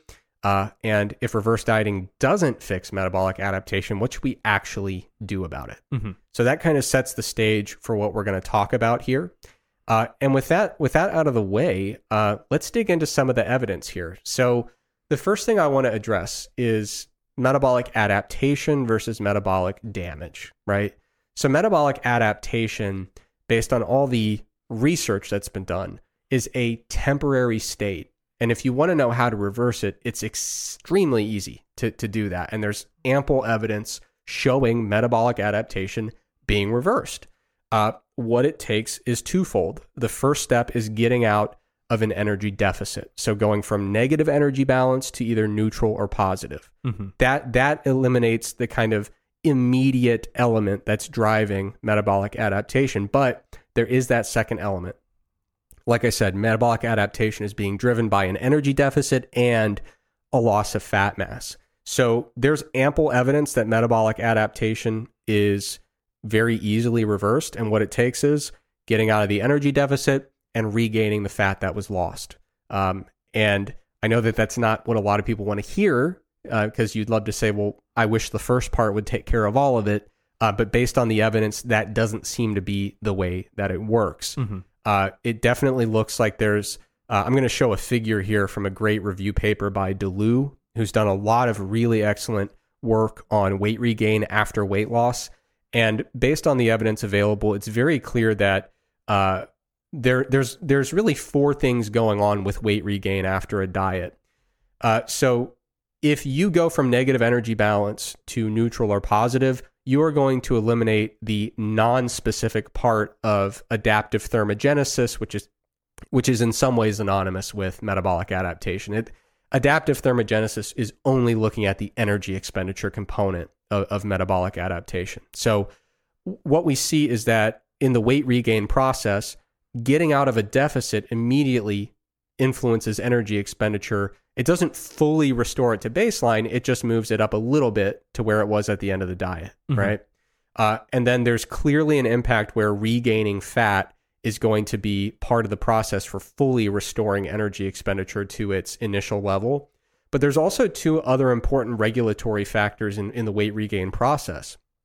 One pertains to energy partitioning. And what the research would indicate is that until you get back up to a body fat percentage that is kind of similar ish to where you started, you are going to preferentially regain fat rather than muscle. So it's not like this perfectly linear thing where you regain both at these completely similar rates. Usually, what happens is you regain a lot of fat mass early in the weight regain process, and then lean mass starts to catch up much later. There's a preferential regain of fat at the beginning.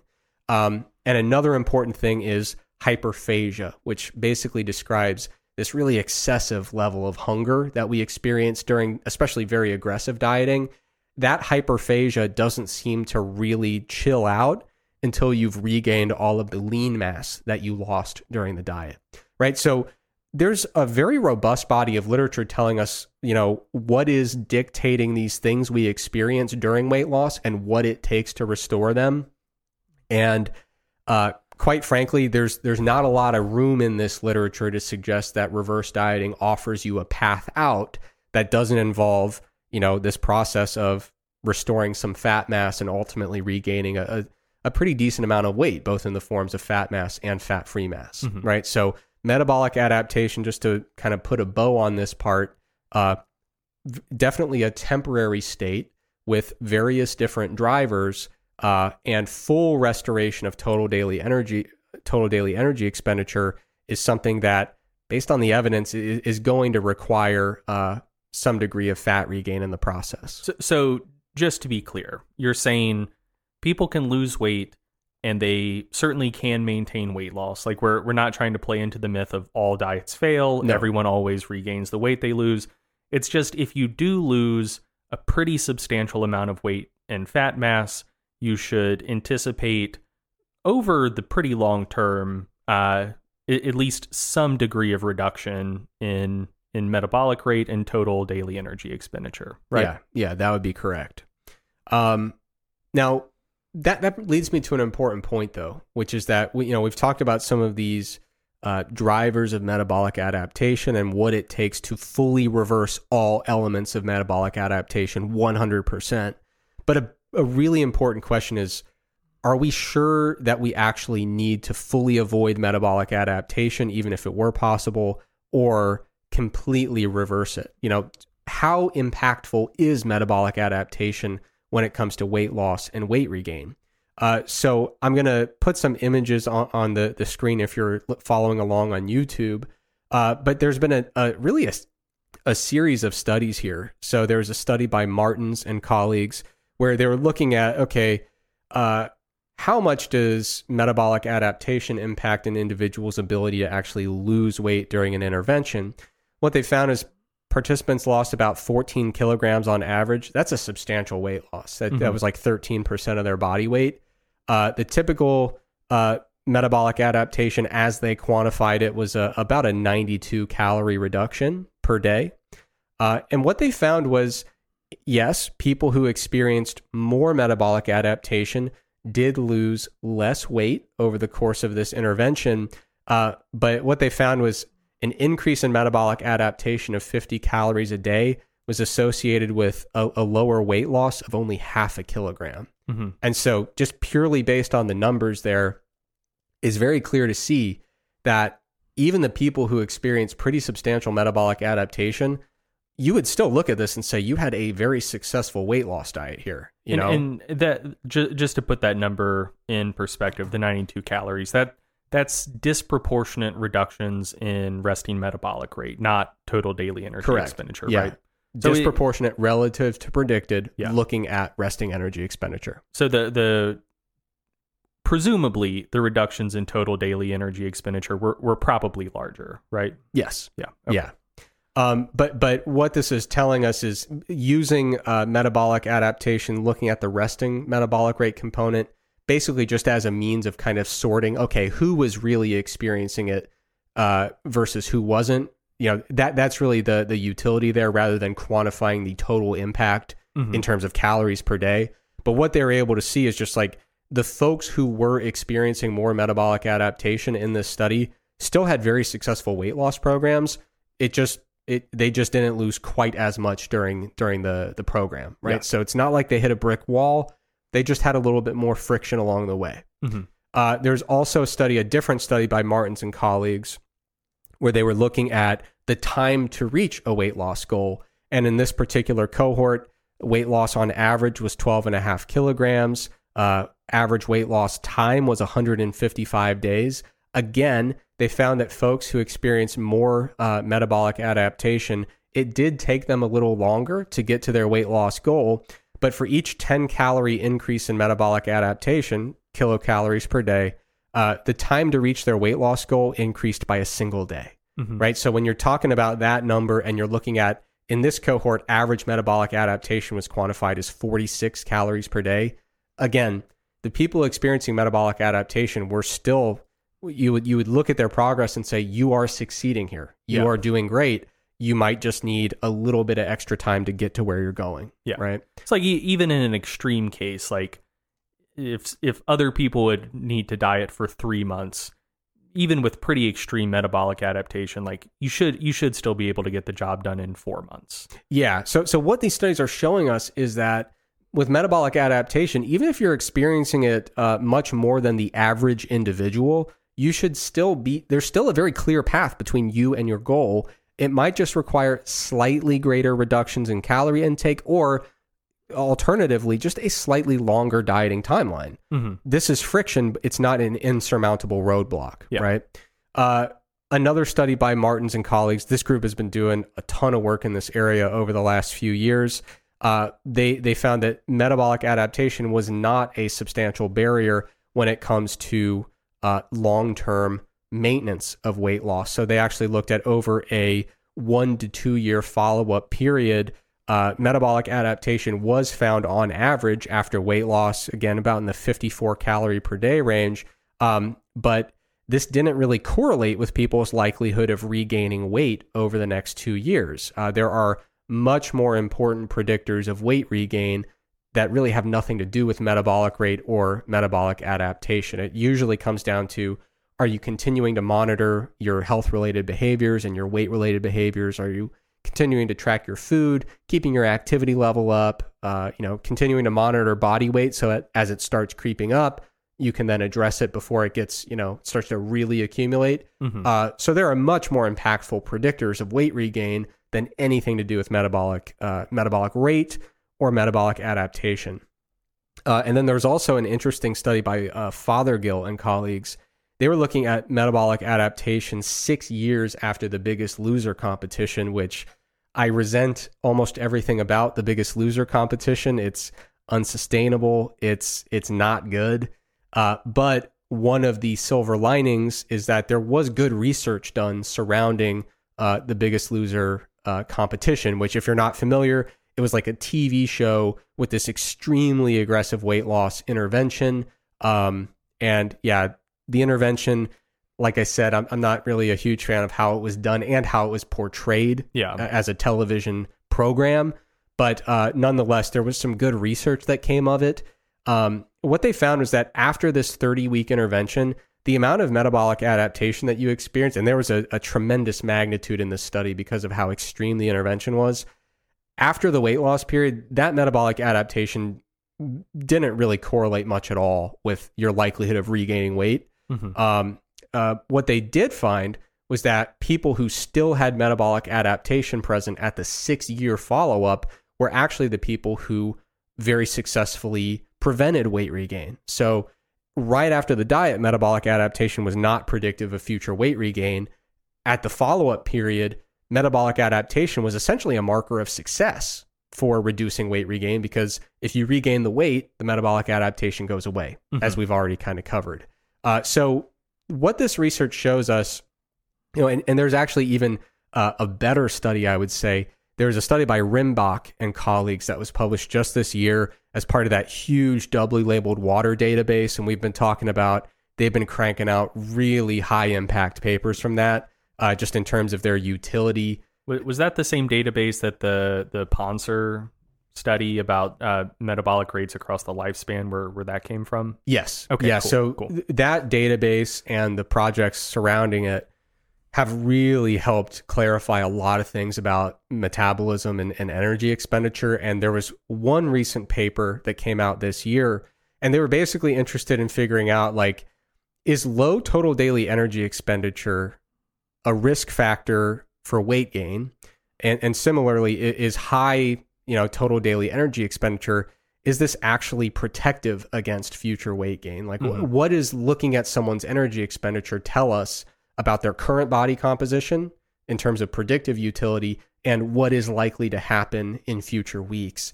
Um, and, and what they found using gold standard measurement techniques is that uh, essentially looking at someone's total daily energy expenditure now um, doesn't really tell you a, a, ton about what their body composition is likely to be. Mm-hmm. And looking at how their total daily energy expenditure changes over time doesn't really tell you much about, you know, how how their body composition is going to change. And actually, what they found, some of their analyses were basically null findings and said, yeah, energy expenditure doesn't give us a lot of actionable information here. The the only correlations they found were actually the opposite of what reverse dieting would imply. So looking at uh, adjusted values for total daily energy expenditure, they found that higher and like increasing values for this adjusted total daily energy energy expenditure value was actually correlated with weight gain over the time frame studied. So what they I'll read the quote here what they concluded this su- suggests that low energy expenditure total daily energy expenditure is not a risk factor for uh, and high total daily energy expenditure is not protective against weight or body fat gain body fat gain over the time intervals tested. So basically this idea that you need to reverse diet so that you have this high energy expenditure that you know, induces future weight loss or prevents weight regain after dieting, it doesn't seem to be compatible with what we're seeing here. And even just the the purpose statement of well, you need reverse dieting because metabolic adaptation just slams the brakes on your weight loss.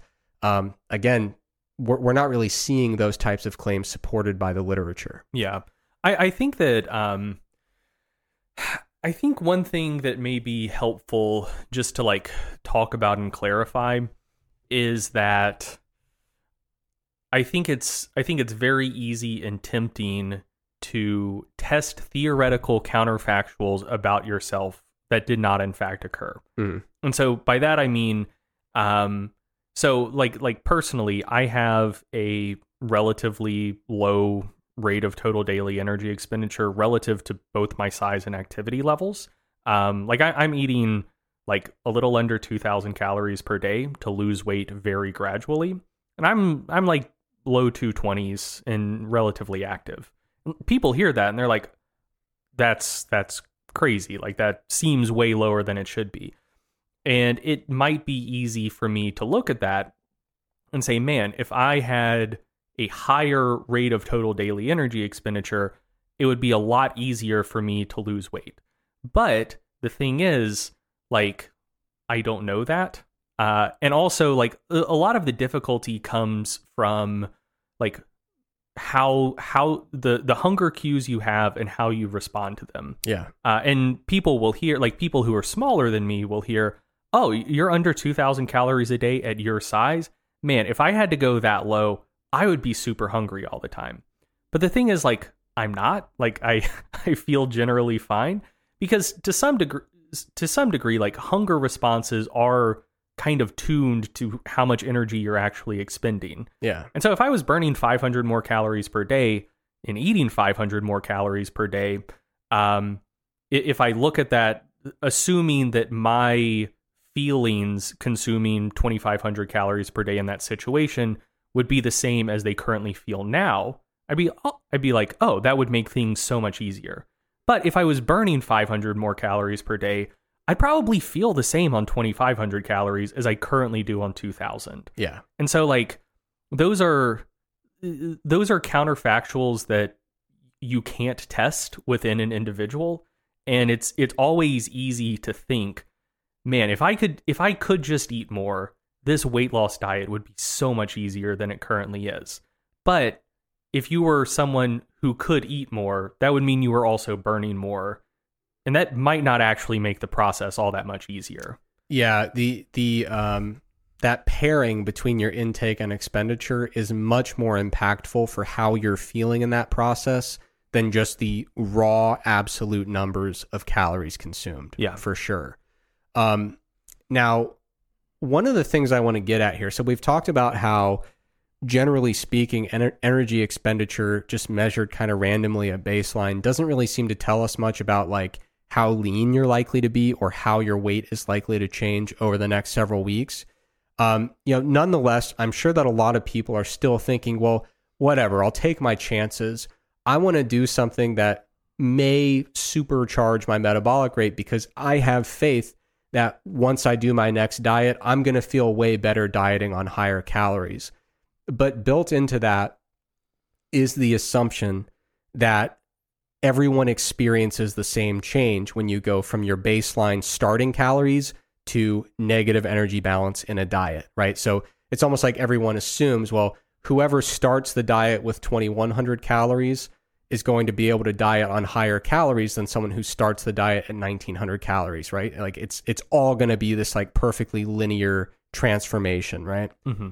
And unfortunately, the literature casts an extreme amount of doubt on that. So there have been two recent studies, uh, one by Nunes and colleagues, one by Hollstein and colleagues. And what they were interested in was looking at the concept of metabolic phenotypes, right? And so a phenotype is, broadly speaking, kind of like a set of observable characteristics. Uh, and in, in this case, we're talking about a set of observable characteristics that allow us to kind of group people based on how they react to energy, right? So Mm-hmm. some people are very good at saving and conserving energy. And these people, when they diet, they experience large magnitudes uh, magnitudes of metabolic adaptation.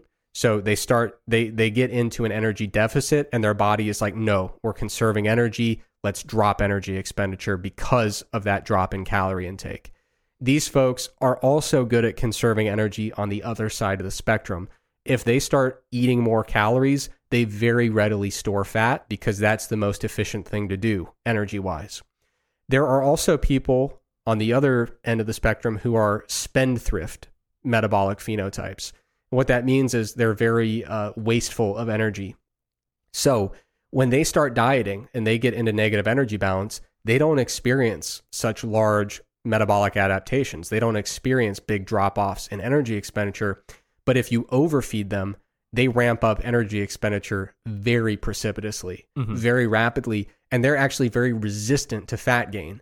There have been interesting studies where they take people into the lab and say, everyone's eating 40% more calories than they, they need for the next eight weeks, right? This huge amount of overfeeding consistently, well controlled. And what they find is some people gain a ton of fat mass and some people simply don't. Mhm. Some of these spendthrift individuals just ramp up energy expenditure and they resist that that weight gain. There's nothing mysterious about it. You can look at their energy expenditure and say, "Well, that's that's where the calories went," you know. Yeah. But there's a clear difference. Yeah, Uh, they're they're just sitting in their their chair, basically vibrating. Yeah, yeah. So so there's there's no mystery involved here. Yeah. We can see some people are more likely to ramp up energy expenditure when overfed and they resist fat gain. Other people much more energy efficient. If you put in energy, they say, "Cool, I'll store it for later. Yeah. No big deal." Uh, now the reason that this is important is because Yeah, all of the people who think it's cool to be able to easily diet down to the point where you have visible abs, that's cool and all, but I mean, when human society falls apart and we're all fighting over resources, it's people like me who are going to be on the top of the heap, and that's that's all I'm saying. yeah, th- that is very true. Yeah, uh, be careful what you wish for, I suppose. Correct. Um, so with Nunes and Hollstein, both of these studies were interested in looking at metabolic phenotypes. And so Hollstein looked at acutely, you know, the people who experience large reductions in energy expenditure uh, during very short term underfeeding and overfeeding. So, for example, if we just have you fast for a day, who has an enormous drop in energy expenditure and who has a much smaller drop in energy expenditure? Nu- Nunes and colleagues looked at it very differently and looked over a longer intervention who seems to be resisting fat loss versus who seems to be losing fat uh, quite readily and, and, and very effectively, right? So the people who are clearly reducing energy expenditure and preserving fat despite the fact that they're trying to lose it over time. So what's really cool about these studies is they they look at different time scales, but they're still separating people into these thrifty and spendthrift groups.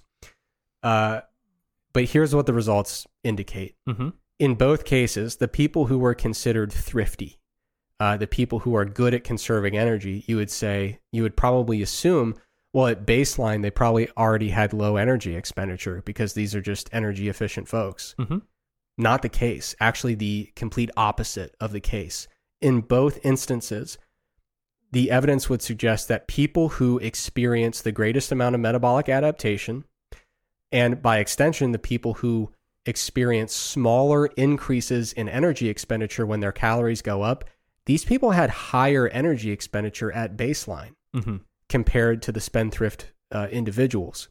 And so, what this means is, and this is critically important, and in my opinion, the one of the most important reasons that I am doubtful of reverse dieting. Would you maybe say that they had high metabolic capacity at baseline, but still experienced metabolic damage as soon as they got into a deficit? Exactly. Yeah. So, even if you said, I believe reverse dieting works as advertised, Yeah. literally, uh, the whole idea there is like, oh, well, yeah, ramp up your metabolic rate. And that way, that way, when you start your diet, energy expenditure will be higher and it'll be way easier next time around.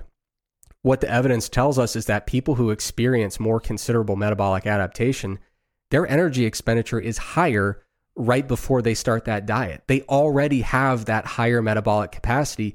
The issue is not that they're starting at the wrong number. The issue is that when they go into a deficit, they experience a larger drop. Mm-hmm. And there's absolutely, and I can't overstate this, no evidence to suggest that reverse dieting would change that in any way. Mm-hmm. There's no reason to believe that even if you built up your energy expenditure in the off season and said, okay, uh, I built up my energy expenditure, it's time to diet. If you're the kind of person who would actually need this intervention more than a, spendthrift individual, there is no reason to believe that your energy expenditure is not going to drop the same exact way the moment you start that diet. We have no reason to believe that any buildup of metabolic capacity before the diet will carry forward at all. Mm-hmm. Uh, and another important part there, like I said, thrifty individuals, uh, based on their research, experience smaller increases in energy expenditure as they're increasing calorie intake. So what that means is, you know, the first part was we're granting, yes, as you ramp up energy intake, you're going to ramp up energy expenditure. So the first issue is if you're someone who experiences a lot of met- metabolic adaptation, it's very, very doubtful that that would carry forward at all. But the second issue is before we even get there, someone who experiences larger magnitudes of metabolic adaptation, a thrifty individual, is less likely to even be able to ramp up through deliberate overfeeding. Mhm. So, deliberately increasing calorie intake, as far as we can tell, the people who actually respond to that and would see meaningful increases in total daily energy expenditure are people who are spendthrift individuals. They don't even experience really substantial metabolic adaptation when they diet. And these are people who are, are naturally quite lean because of their innate resistance to fat gain. Mhm. And so, what that tells us is based on the evidence, the people who quote unquote need reverse dieting the most, assuming it actually did what it's supposed to, stand to benefit the least. Mhm. Uh, it's very unlikely that they're going to be able to ramp up energy expenditure through overfeeding. And even if they did, that probably doesn't matter because once they get into a deficit, they are, based on the evidence, likely to experience a substantial drop in energy expenditure. Yeah. So I know I'm running long. So for some of these parts, I'm going to kind of hit the details and again refer people to the full article for even more nuance and explanation. Uh, one art, uh, one piece of evidence I do want to acknowledge is a study by Longstrom and colleagues, which is one of the few that actually compares people after a bodybuilding competition who took a kind of reverse diety approach Mhm. versus people who just said, whatever, I'm going to regain weight pretty quickly here.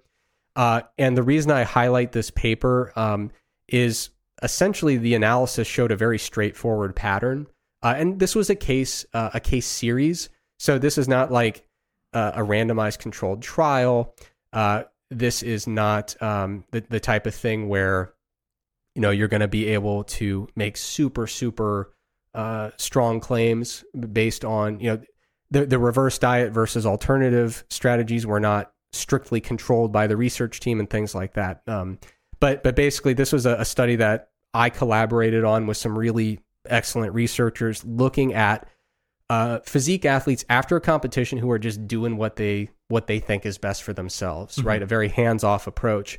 But the statistical analysis sh- showed some pretty straightforward patterns where the the folks who just let themselves regain some weight and some fat mass after the show, um, you know, they they recovered quite well from all that stuff that we would kind of lump under that metabolic adaptation umbrella. So uh, the hormone changes, the the metabolic rate changes, those were expedited by just saying, you know what, I'm going to go ahead and let myself regain some weight.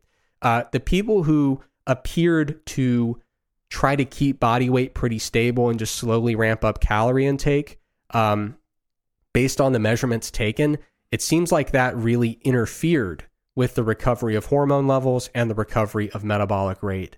Uh, and so, without painting with too broad of a brush, uh, simply put, in this study, which is the most direct evidence we have of something that would be called reverse dieting, it just really fell flat. It seemed to really uh, delay recovery from an intense diet and essentially failed to deliver on a lot of those promises uh, by which it's marketed. This idea that, oh, no, it'll facilitate recovery, but you don't have to deal with all that unwanted fat gain. Uh, you know, these results directly oppose that concept and suggest that the reluctance to regain some weight in that process, uh, it, it does in fact kind of stop some of that recovery in its tracks. Yeah. Um. Now, Just what- just take your time. C- cover everything you want to. My segment ran long as well. Just you know what? Let's let's try to make this as as good and thorough of a piece of audio content as possible. Let's Sure. let, let's not rush it. Yeah, let's take our time then. So, at this point, just kind of recapping, metabolic adaptation exists. Mhm. It's impermanent. Uh, it does add some friction to the weight loss process, but it does not make weight, further weight loss impossible, nor does it guarantee you're going to regain weight. So that's really important. Second of all, we can categorize people into these metabolic phenotypes based on who experiences more metabolic adaptation and who experiences less. What we know from that research is that the folks who experience a lot of metabolic adaptation, which again does add some friction in weight loss, those folks actually tend to have higher energy expenditure at baseline before the weight loss diet begins. So the idea that they are struggling because they didn't build up their metabolic capacity is directly contradicted by the research available.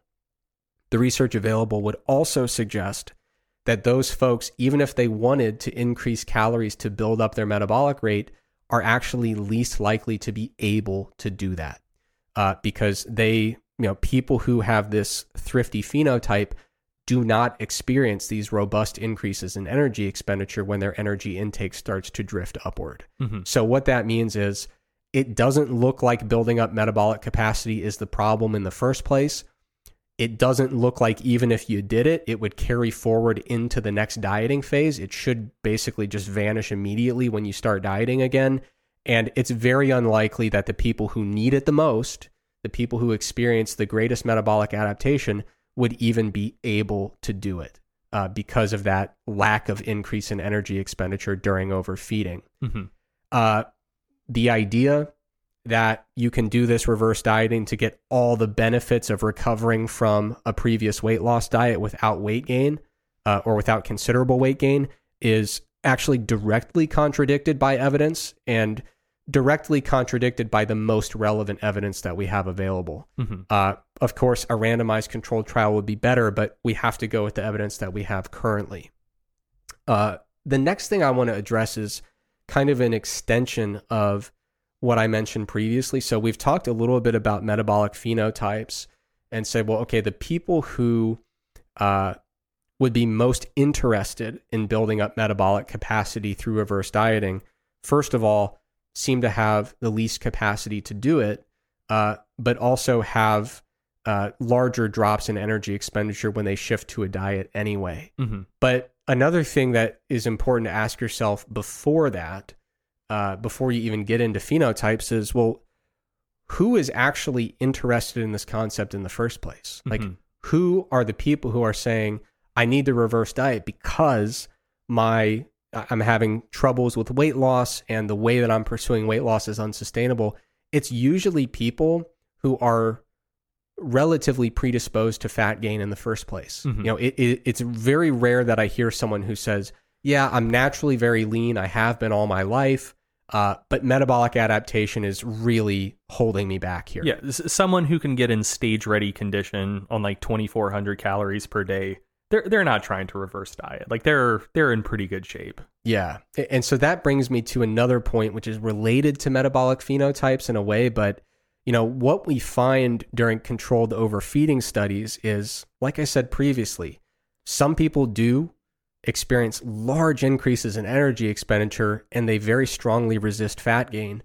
Uh, and I'll show an image on the screen that, that demonstrates some of this data from Levine and colleagues. Uh, on the other hand, a lot of individuals experience minimal change in energy expenditure and they very readily and rapidly uh, gain fat.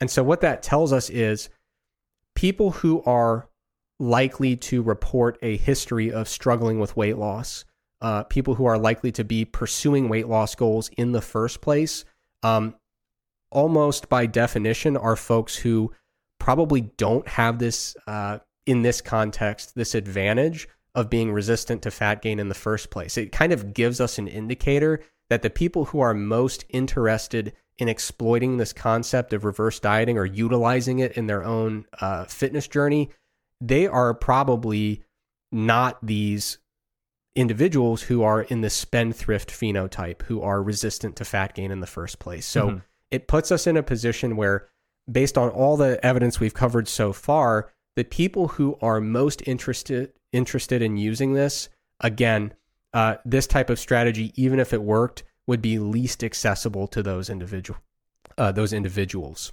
Um, now, moving on, there's one additional thing I want to mention here in terms of overfeeding, and that is the fact that a lot of these overfeeding studies are are commonly used to support claims about reverse dieting. They say, "Well, look, at the group level, you you put these people in this huge caloric surplus, and their energy expenditure goes up. Therefore, we're going to build up your metabolic rate in the off season, right? As I've already covered, that interpretation fully ignores the concept of metabolic phenotypes, which is a major oversight. But an even bigger oversight is the fact that it treats just overfeeding from a natural body weight as if it's the same thing as increasing calories after weight loss. Yeah. So when we look at weight reduced individuals, whether they lost their weight five years ago or five days ago, being in a weight reduced state is a unique physiological state. So I Mhm. mentioned previously all of these different factors that that occur with with weight regain. We talk about how there's an, an immediate response when you go from negative to neutral energy balance, right? But it, it's not very impactful until people get back to a somewhat similar body fat level in the weight regain process, there's ample, uh, tremendous amounts of evidence to show that people preferentially regain fat. And they do that very, very efficiently.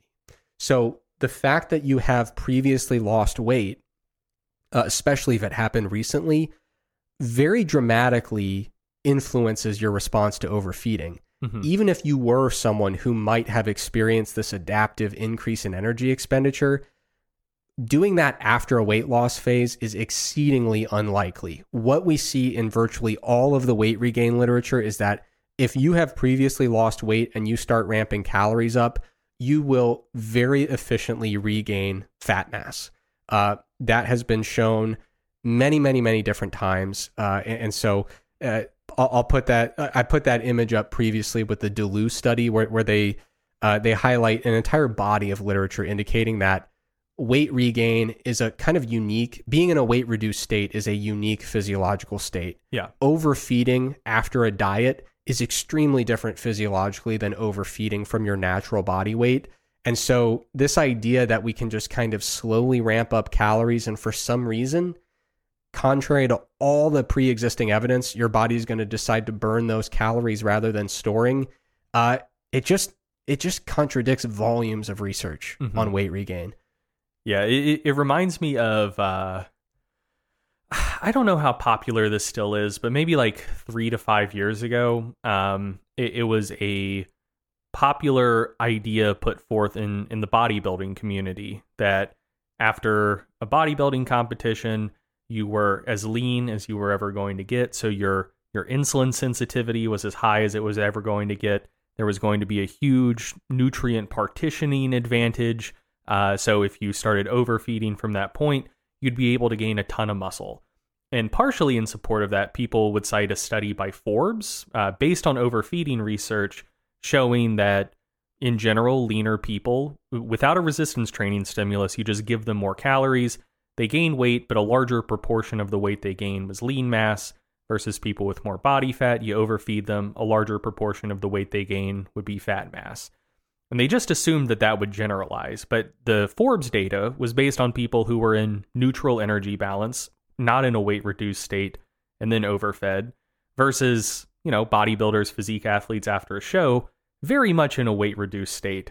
And so pe- people were putting forth this idea, but all of the controlled research, all of the case studies on bodybuilders and physique athletes showed the exact opposite. Like b- basically what you're saying. When they did overfeed to a large extent after a show, you know, you would see a bump in lean mass just from, you know, body water, glycogen resynthesis, etc., but mostly preferential fat gain. And I think that idea has lost some popularity in recent years. I I think just because it didn't play out in the real world. Like in in theory people thought it made sense, not accounting for the fact that, you know, weight neutral and weight reduced individuals very different sets of of like physiological baselines there. Um and yeah, like I I think I basically think a, a lot of bodybuilders uh, especially like natural bodybuilders tried to do that. Like, oh, I'm to get shredded and then I'm to put on like 10 pounds of muscle as I rebound from the show. And like, it just didn't work out for any of them. Yeah. and, uh, so yeah, like I, I, I think the bodybuilding community has started to learn its lesson from that. But yeah, the, the basic principle extends to other populations as well.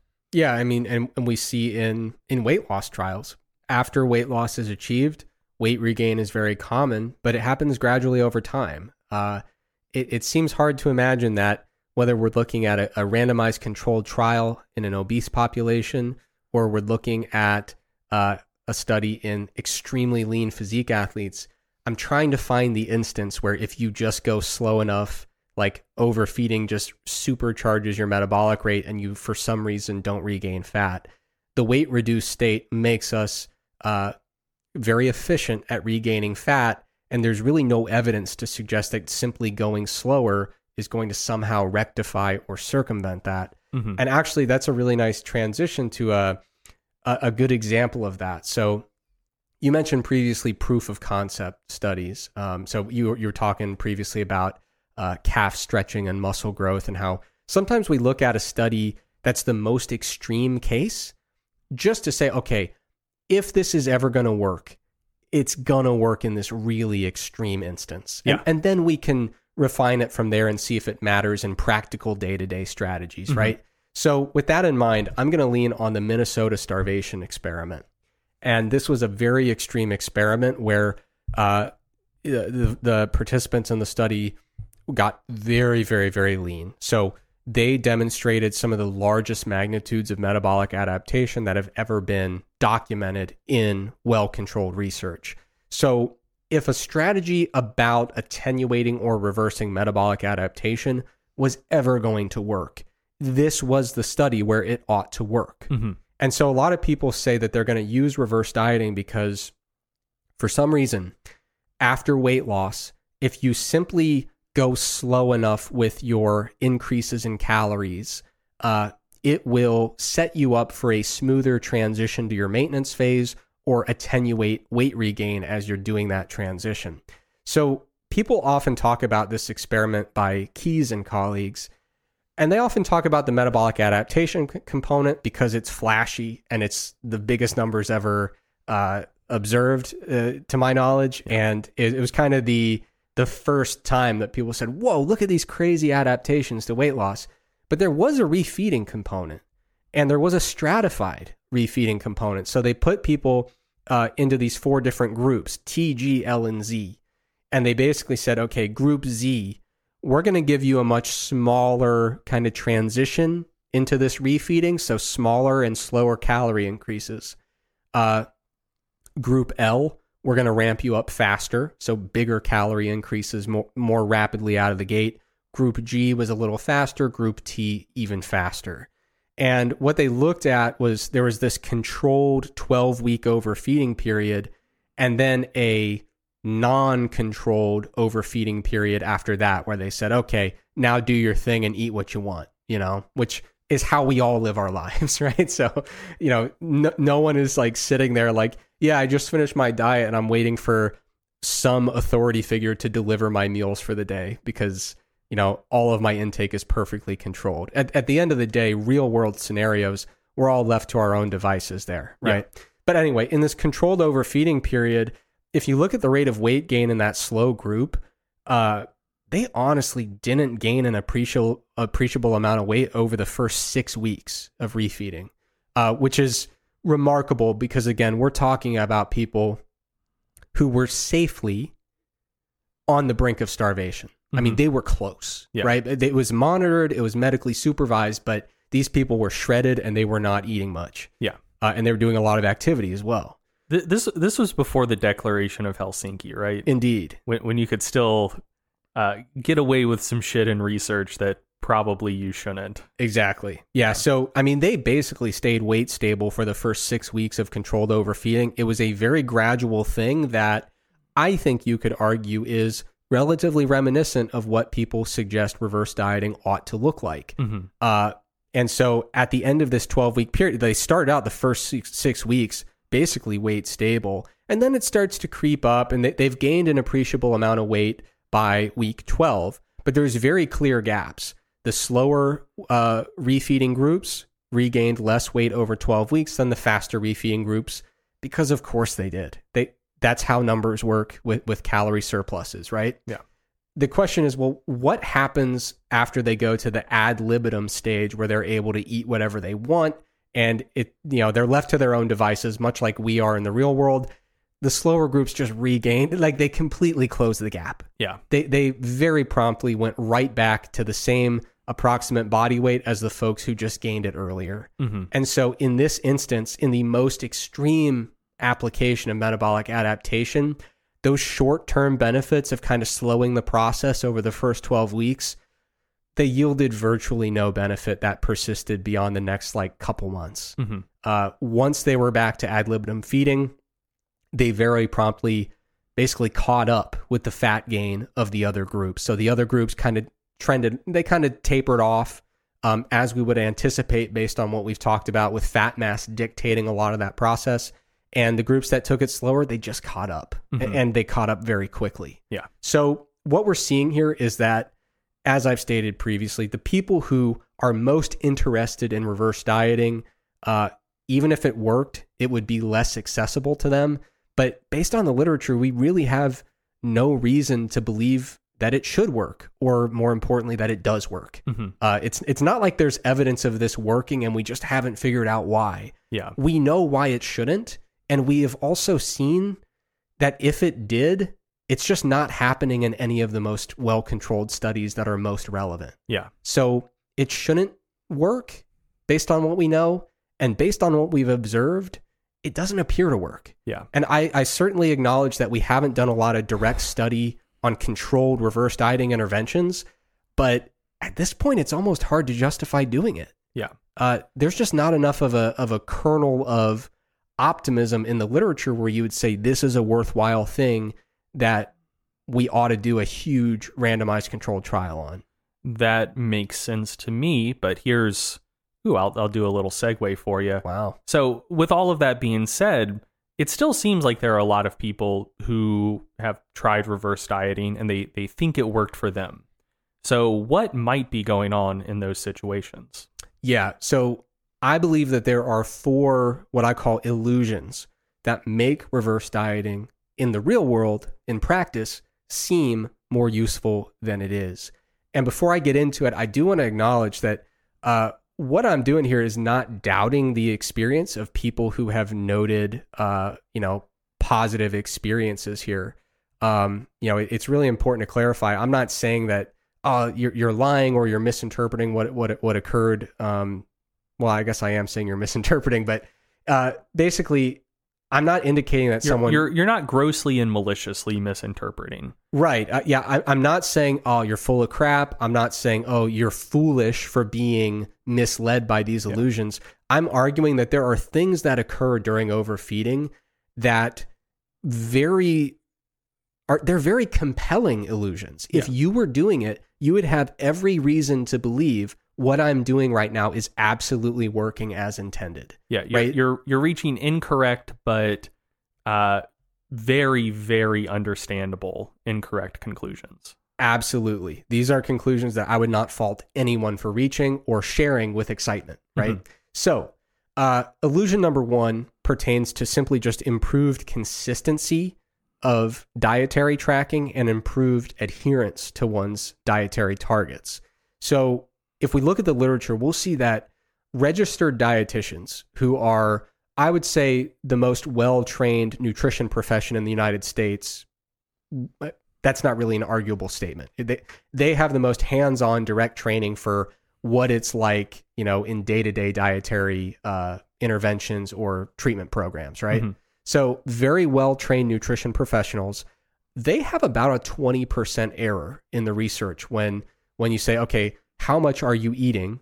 And then you actually go verify how much they're eating. Like they have a 20% underestimation of their actual energy intake. Mhm. And again, that's highly trained folks eating the stuff they normally eat, just trying to do their normal thing, not trying to do any changes with dynamic targets fluctuating, not trying to eat foods they're not used to. That's just like a baseline 20% underestimation. When we look at research in people who report a history of being unable to lose weight despite very low calorie intakes, we find that they they often underestimate their calorie intake by about 50% while simultaneously overestimating their physical activity again by about 50%. Mhm. So we know that it's very very common and understandable for people to underestimate their intake when they are not watching it like a hawk Mhm. right? And so you introduce an intervention like reverse dieting. And in many cases, you have people saying, well, the intervention here, the magic, is that this week we're adding five grams of carbs to your diet Mhm. or 10 grams of carbs to your diet. Necessarily, it insists upon a level of consistency and precision with tracking that, in my opinion, over the long term is unsustainable. But if nothing else makes you say, if I don't track every little trace of my diet, I might lose the entire intervention Yeah. right? Like if being off by 10 grams turns it from an intervention to not an intervention, you must be perfect. Yeah. And so if we look at the magnitude of common underestimation, even in people who are doing a pretty damn good job with their tracking, it's not unreasonable to suggest that some people will find an extra few hundred calories when they start tracking with this level of precision. And what that means is someone will think back to their a previous time where they were at a similar body weight and they say, you know, back then when I was like kind of loosely doing a pretty okay job tracking, back then I was maintaining this body at 2200 calories a day, but now I'm maintaining a very similar body at 2600 calories per day. So Mhm. my energy expenditure, I've, I've ramped it up 400 calories. It's very possible that in many cases, you've simply identified the extra 400 calories that historically were not being consistently tracked. Mhm. Either because your day to day tracking had some error, or back then you didn't think twice about finishing the kids' leftovers just to avoid food waste, or back then you didn't really worry about the extra two beers on Saturday watching the football game. Mhm. So we can find extra calories through extremely precise tracking that actually look very similar to the purported increase in energy expenditure with reverse dieting in some of these anecdotes. Yeah. Uh, illusion number two is that practically speaking, a person's a person's maintenance calorie target is more like a range of targets, Mhm. right? So, for example, if your true total daily energy expenditure is 2200 calories a day, uh, and in this scenario, we're going to pretend it never changes, it's totally stable. So, eating 2200 calories every single day should keep your body weight totally flat in this hypothetical. Yeah. If you were to drop it to 2100, you would be in a 100 calorie deficit. it would probably take you a pretty long time to figure out that you're actually losing weight, Mhm. right? So you're in a 100 calorie, de- you're eating 100 calories below your actual maintenance level. But like, if you just crunch the numbers, it should take you over three months to lose a kilogram. Mhm. And then you factor in the fact that every day our body weight is constantly bouncing up and down because of water and sodium and glycogen and all that crap. And and the bulk content in our GI tract. So basically what I'm implying here is that for a lot of people it might be hard without like some kind of nice weight trending software and without very diligent tracking. It might be really hard if you have a total daily energy expenditure of 2200 calories a day to actually know with any degree of certainty that if you're eating 2000 calories per day, you're actually in a deficit. Or if you're eating 2400 calories per day, you're actually in a surplus. Mhm. It could take you literally months to figure that out and Well, for it to become apparent. and, and that's assuming that your your maintenance uh, energy expenditure is perfectly static. Correct. Because I mean, there there is like an actual range on top of that. Yes. Like you know, your your maintenance range might be twenty one to twenty three hundred calories. So if you go down to twenty one, you are still at maintenance. Like your your NEAT goes down a little bit. Your eh, at that level, it probably wouldn't actually be reductions in resting energy expenditure. But you know, you like NEAT can adapt two hundred calories like pretty easily. Yeah. Um, so yeah, like in in in that case, you know, maybe you were maintaining at two thousand or like twenty one hundred before, and now you get up to twenty three hundred. It's like, oh, I, I built my metabolic capacity. No, like both both of those were already maintenance calorie intakes in the first place.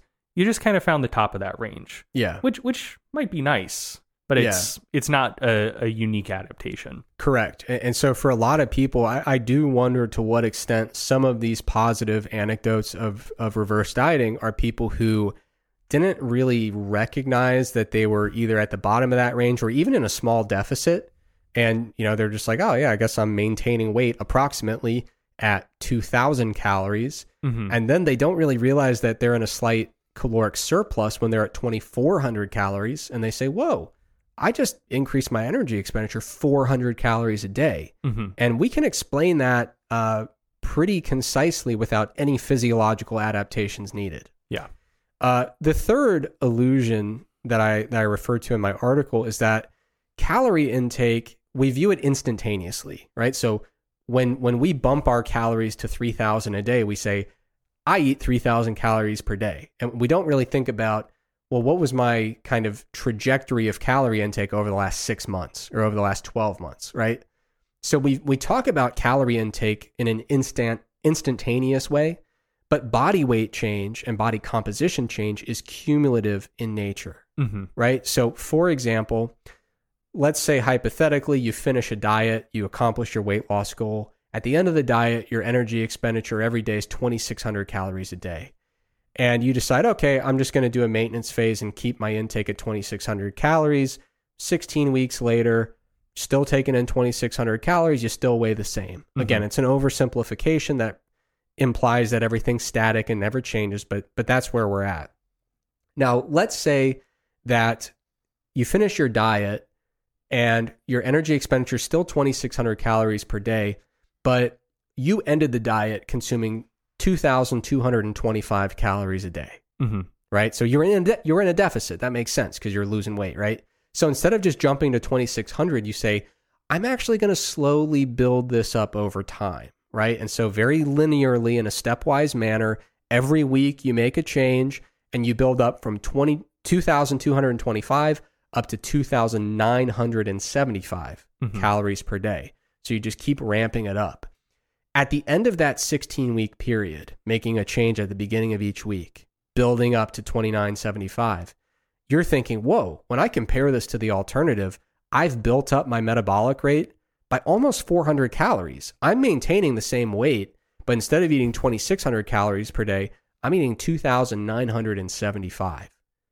The reality is that both of those strategies have the same cumulative energy balance Mhm. because during the first part of that reverse diet, you were still in a fairly substantial calorie deficit. You didn't actually get into neutral energy balance until about halfway through it.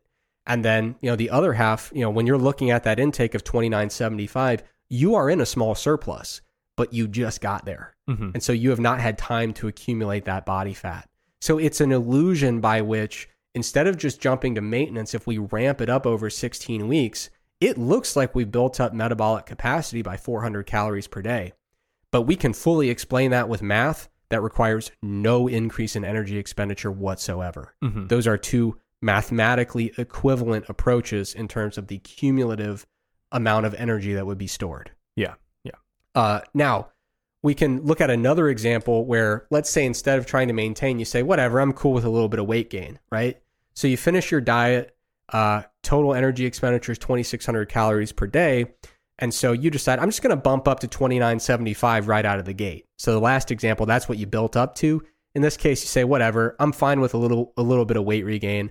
I'm going to bump up 2975 every day, 16 weeks. Eventually, you have a positive energy balance over time of 42,000 calories Yeah. of extra calories coming in. Now, in a different scenario, you can start at the same place and say, I'm going to start at two, 2,225, just like I did in the last reverse dieting example, but I'm going to ramp up very aggressively. The change I make every week is going to be twice as big. At the end of this six, 16 week period, I'm going to ramp all the way up to, thir- to 3,725 calories. We're talking about over 3,700 calories a day. That is a massive calorie intake for a lot of people. Mhm. So if you take that approach instead and you work up from 2,225 up to 3,725, you still have a cumulative energy balance of 42,000 calories per day.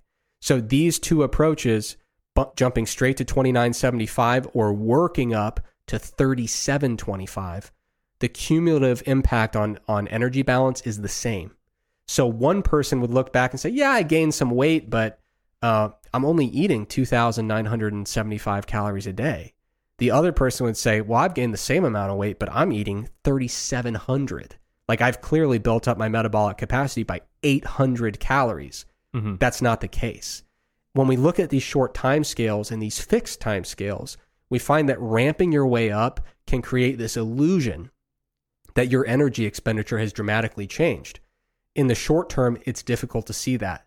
But if people continue this, you know, so in this example, you know, the one person keeps eating 2975, the other person continues building or stays at 3700 calories a day, over time those body composition differences are going to become very substantial and very apparent. Mhm. And the reason that's important is because I often see anecdotes of people saying, you know, I've been doing this reverse dieting and I'm just amazed at how lean I am at my current calorie intake.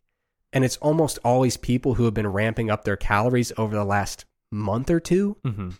It's very rarely someone who says, yeah, this is crazy. I, I've been doing very meticulous tracking my entire fitness journey.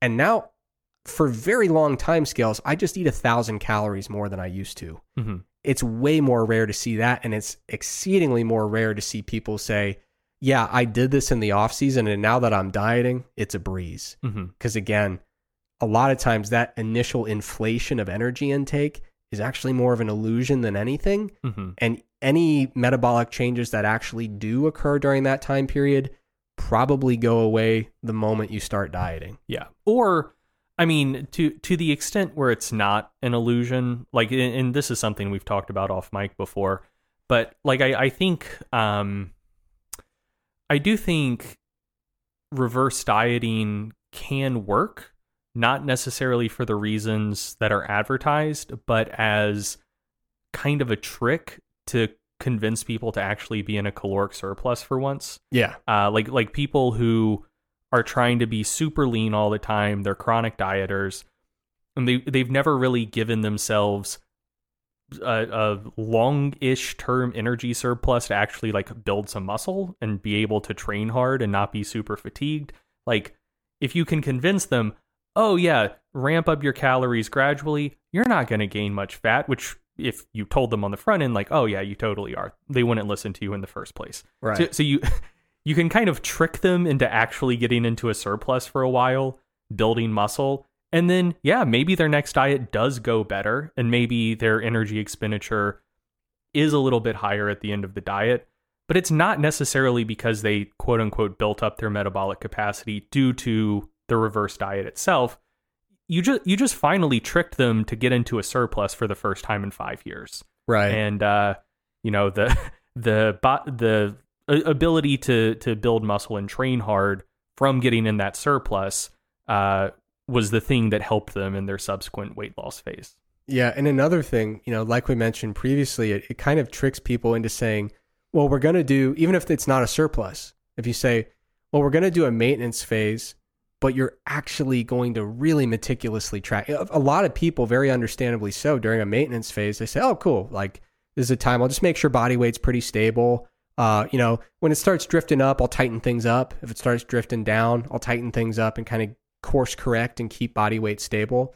Um, but in that in that context, the maintenance phase works fine, but people often often underestimate their actual calorie intake during the maintenance phase. Mm-hmm. For a lot of people, it's the first time that they've committed to a long maintenance phase and actually gotten a very good, accurate quantification of how many calories they eat during a maintenance phase. Yeah. So yeah, th- that's definitely part of it. Uh, and then the final thing I want to mention here is an illusion that involves an inversion of cause and effect. Because, you know, I mentioned previously that when someone after a weight loss diet goes from an energy deficit to energy balance, there are real things that happen. Like maintenance phases have physiological impacts. You know, we, we do see a small partial restoration of total daily energy expenditure. For a lot of folks, we do see a partial or full attenuation of some of those symptoms of relative energy deficiency. Mhm. And in some people, this can create subje- subjective improvements in quality of life and just how they feel that have really important impacts on their activity level, the way that they train. Like going from a deficit to a maintenance is a real intervention that does real physiological changes. And most importantly, those have been documented. we, we can look at the research and say, what happens when a, a person who's been dieting goes to maintenance? We can look at actual evidence and say how it affects how they feel, their energy expenditure, the way they train, their activity level. Those are real things that the physiology literature fully accounts for. Mhm. One thing that we cannot look at the literature for is saying, well, but then what happens if I increase my carbs by 10 grams every day? Yeah. Uh, there's no evidence to suggest that that's a physiological relevant intervention that would do anything other than eventually, if you do it long enough, induce some extra weight gain, Mhm. right? And so when I talk about cause and effect, the reason this comes up is because a lot of times people frame reverse dieting as, well, I was at neutral energy balance, right? At my low, crappy post diet energy expenditure. But when I bumped my carbs up 10 grams, my body decided, for some reason, contrary to everything we know about weight regain and post diet fat storage, I am instead going to ramp up my energy expenditure to match that. Mhm. Why? I literally have no idea, Yeah. but I'm going to do that. And then that happens, and then you increase your carbs 10 grams again, and your body says, again, I have no regard for the weight regain literature. I'm going to do a thing that's never actually really been observed and bump up again Mhm. and match that. And for some reason, this weight reduced body has decided this is my my permanent body weight, and if you keep ramping up calories, I promise to keep increasing energy expenditure to match it. That's never been observed, and nothing close to it has been observed. Mhm. Uh, but what has been observed is that when you go from a deficit to maintenance, energy expenditure does increase a little bit. And so, what I posit in this article is that reverse dieting is the effect of establishing neutral energy balance. It is not the cause that is ramping up energy expenditure. So, rather than saying, because I increased my carbs 10 grams, my body is elevating my energy expenditure, I think it works the other way around. I think it's, I was dieting, right? And so my energy sp- expenditure was suppressed. When I went from negative to neutral energy balance, all of a sudden, all of a sudden, I'm in what we would call a maintenance phase, you know, and I'm in neutral energy balance. And in response to that, my energy expenditure probably will go up a little bit, not all the way to where it started, but a little bit. And we have ample evidence to suggest that that happens. We're, we're in the research again. We're not in the imaginary world, right? Mhm. And so as a result, oh, wow, I, I jumped to maintenance and then my energy expenditure bumped up a little bit. And actually, over time, because of that, it looks like my weight is actually starting to drop just a tiny bit, you know? And so because I have restored neutral energy balance, eventually I actually have the opportunity in the future to increase my carbs by 10 grams just to get back to neutral energy balance, right? So I started in this huge deficit, I closed that gap, and then my energy expenditure creeps up a little bit, which has been observed. And so now I have to bump my cal- my calories up a little bit just to stay in neutral energy balance. And so what I believe is happening based on the evidence is that reverse dieting is th- this gradual increase in calories is enabled by getting back to approximately neutral energy balance instead of staying in the deficit. And so what we see is yes, over time a person can gradually increase their calories a little bit by little bit by little bit and stay relatively weight neutral over that time period. But it's not because the, the 10 grams of carbs are doing something special that's never been observed in the literature. It's because getting to approximately maintenance is doing something that absolutely has been observed in the literature. And so we're able to continue bumping calories up because we are keeping pace with an energy expenditure that is very subtly climbing because instead of being in this big prolonged deficit, we're doing our best to stay in approximately neutral energy balance. Mhm. Uh, and the analogy I draw on there is related to uh, uh, Brian Miner and Eric Helms. And I don't know if they had other authors on that paper. Um, they published a really insightful article about uh, basically how we view progressive overload with resistance training, right? And so um, we don't need a maximal training stimulus every workout to be able to make adaptation. We just we just need the training stimulus to be good enough to impose more adaptation. And so they basically say, you know, you're not doing progressive overload. You're not causing it by adding five pounds on the bar. What's happening is you're giving an adequate training stimulus, you're getting stronger, and you're adding five pounds on the bar to make sure that the the training stimulus continues to be adequate. So Mhm. you're adding pounds on the bar because you're getting stronger versus every little minute change in training load making this enormous difference in terms of your progression over time. Yeah. So I, I think it's a, Ju- an just, to, analogous. just to state that another way, yeah. adding five more pounds to the bar doesn't force you to get stronger. Yes. You're able to add five more pounds to the bar because you have already gotten stronger. Exactly. Yeah. And in an analogous way, 10 grams of carbs is not forcing your energy expenditure upward to a meaningful degree. You are able to add in an additional 10 grams because you have been, instead of being in a, de- in a deficit, you have gotten close to, to, you know, approximately neutral energy balance and your energy expenditure is responding in kind. Mhm. So uh, those are the four illusions that I think are contributing to why we see so many of these positive anecdotes. And again, they are compelling, they are convincing, and I do not fault anyone for for saying, "Wow, this this really looks like it's doing something." As I mentioned, simply being in maintenance does real physiological things compared to being in a deficit. So I'm not even saying that nothing's happening during reverse dieting, but what I am saying is that reverse dieting in most applications uh, is really just a more stressful mechanism of getting into a maintenance phase or getting into neutral energy balance, which does actually do things, right? So people might experience positive things during a reverse diet, but the only positive uh, physiological things going on that have that would make sense in a reverse diet would also be absolutely accomplished by simply doing a maintenance phase Mhm. uh, and working up to it slowly doesn't really seem to add any benefit.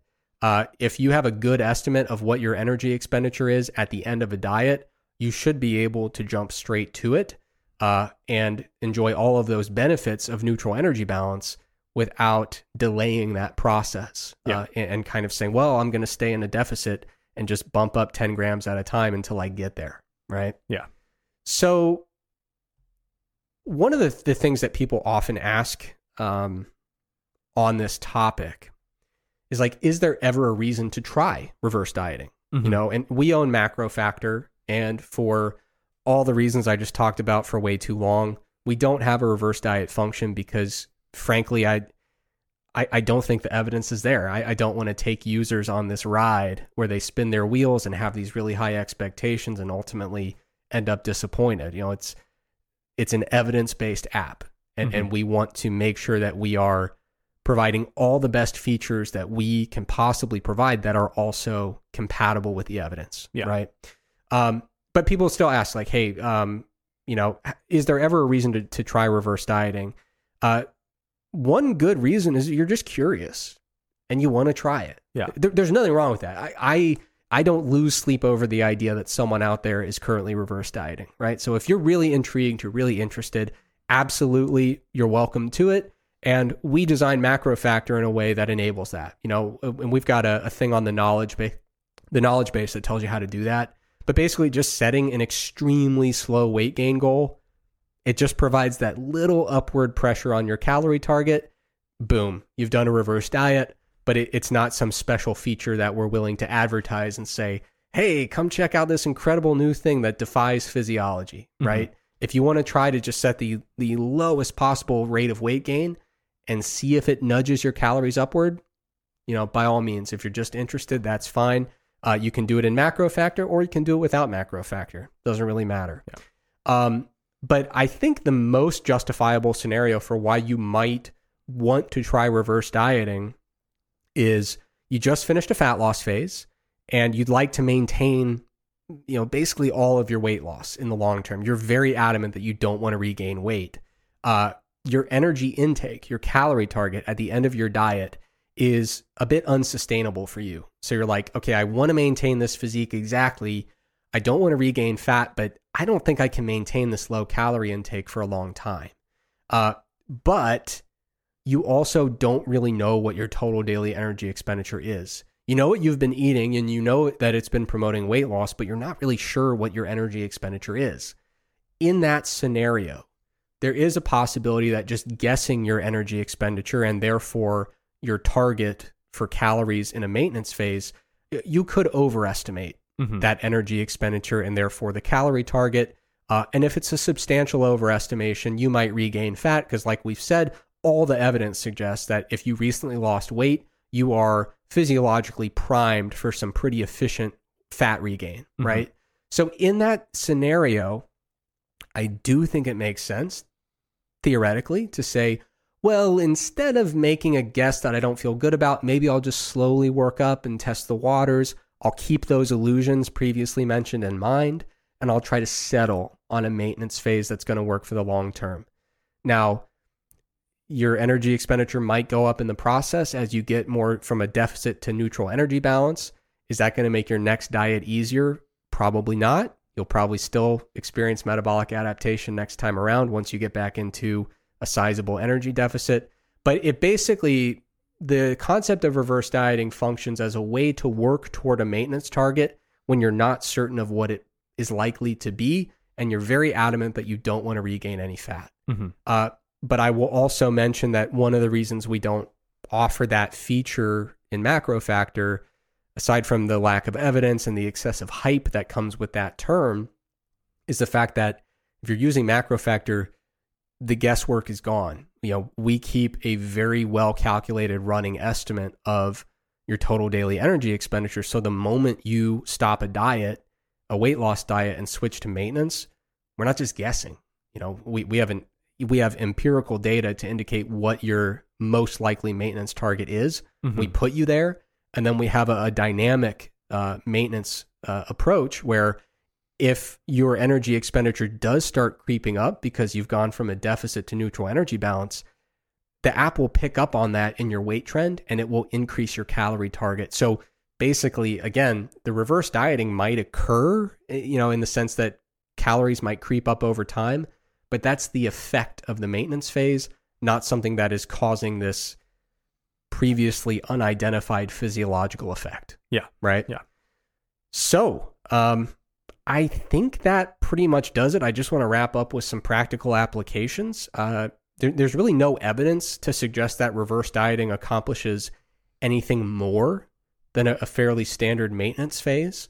Um, when it comes to metabolic adaptation, this is not something that stops weight loss in its tracks. It's not something that guarantees weight regain. And so, what we should be trying to do is simply quantify it and account for it. Mm-hmm. So, as you're dieting, it's nice to see how your expenditure is changing so that you can simply keep either making calorie adjustments to accommodate it or extend your weight loss timeline to accommodate it because both of those options should be effective based on the actual research in human beings losing weight. Mm-hmm. Uh, and that is really what we use to guide our the, the way we approach things in, in MacroFactor. Or, or to or to use it as an indication to maybe try to increase activity levels. Yes, yeah, that, that is absolutely a, a, another way that you could uh, account for metabolic adaptation. But we're not trying to totally stifle it or circumvent it or fix it or anything like that because you know as we've talked about the the available evidence does not really leave wiggle room for the concept that reverse dieting is going to you know really effectively and robustly and persistently reverse these things. Mm-hmm. Um, so if you're interested in reverse dieting just because you're curious or because you want to transition to a long-term maintenance phase and you don't know what your target should be, I do think it's justifiable. But for most cases, I think just a, a pretty simple maintenance phase should be should be good enough to get the job done there. And based on the evidence, a maintenance phase can be a really positive thing, but there's really no evidence of and really no evidence supporting the theoretical concepts that reverse dieting should really be any more effective than a maintenance phase.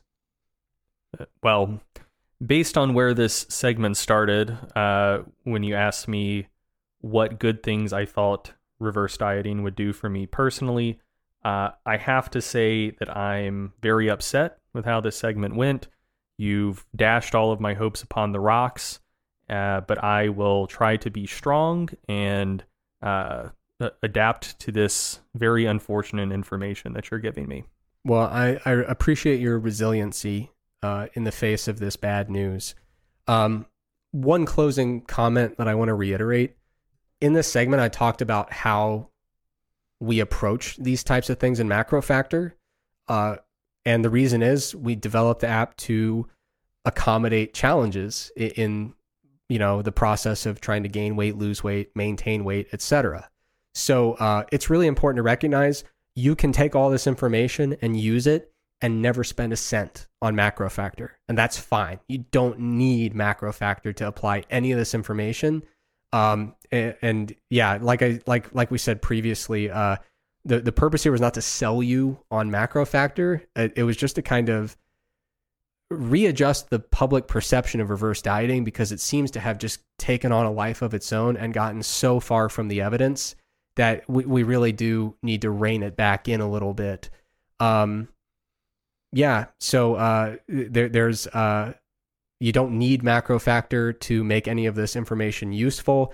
And as we mentioned previously my only conflicts of interest would lead me to say actually reverse dieting very effective in fact find the first study that ever mentioned it it's mine i'm a visionary and also let's throw it in the app and market it and make a bunch of money off of it Mm-hmm. uh, but we haven't done that. And uh, to be very, to be very honest, it would have been way quicker and easier to just put it in the app than to write the sixty-page article explaining why it's not in the app. Mm-hmm. You know, uh, it, it's just we don't believe in it. You know, and, and so that that's why we don't have it. Yeah. Uh, but I will say, if the evidence comes around and I have to eat my words and say, actually, 2014 Eric was way smarter than 2022 Eric, we can always put it in. Well, I mean, if anything, it's more grotesque than that because initially you put forth the idea of reverse dieting. Uh, and to be clear, I didn't make it up. I was the first person to mention it Yeah, in yeah. a peer-reviewed paper. Yeah, Yeah, but you know, you did that, and now in this article, you are you're publicly eating crow. But to extend the metaphor, you're going to have to figure out how to regurgitate the crow and bring it back to life, Doctor Frankenstein style. yeah, Um, and if you know, we'll cross that bridge when we get there. yeah. I'll put together a narrative about like, you know what, you gotta you gotta stick to your guns. I let the haters get in my head. They, I let them convince me that I I wasn't actually a beautiful genius, but indeed I am. So we'll go back. Yeah. Um, all right. So I think that does it for our first episode back. Um, this new format where we have these very, very concise, tiny segments that that are very short and don't go for like literally an hour. Yeah. Um, yeah. we're just we're just absolute failures. Can we acknowledge that? Every time we make a change to the show, we're like, "Oh, this is going to be shorter and it's going to be fantastic," and it get, just gets longer. Well, oh, so in in your defense, you had a lot of information to cover. I didn't. And I I think I still ran like forty five minutes. So oh God, I'm looking at the timer. It's two and a half hours. yeah, you you you get a pass on this one. I I don't think I do. All right. Um. Well, the good news is I think it was good content. I So think I think it was. I had fun. yeah. Um. So hopefully, at least three or four people find it to be useful and are willing to go through this monster of an episode. But um, it's great to be back. Thanks so much for joining us on this new season of the Stronger by Science podcast. Like I said, if you're interested in that reverse dieting article, it will be published probably by the time this this podcast goes live. Mhm. Check the show notes for the link. If you're thinking, would it have been quicker for Eric to just read the article word for word uh, rather than present a segment on it? Actually, no. It's a long article. Uh, you should check it out. There's some extra detail in there and a ton of references. So Yes, Uh, spoken word is about hundred words per minute, at least for for English speakers um, speaking at like a normal speaking cadence. The article is close to fifteen thousand words long, so Yeah. just reading the article aloud would have taken about two and a half hours. Uh, and then you you got to tack some extra on that for like explaining figures and characters to yeah, the people who are just listening. So even if that one segment ran us about an hour and a half here, you're still saving. It, it's it's still a, a net time saving over just reading the article aloud. Well, there you go. That, that's what we do here. We just aim to save everyone time and give the most concise bits of information necessary. um, but yeah, once again, thanks so much for joining us on this new season.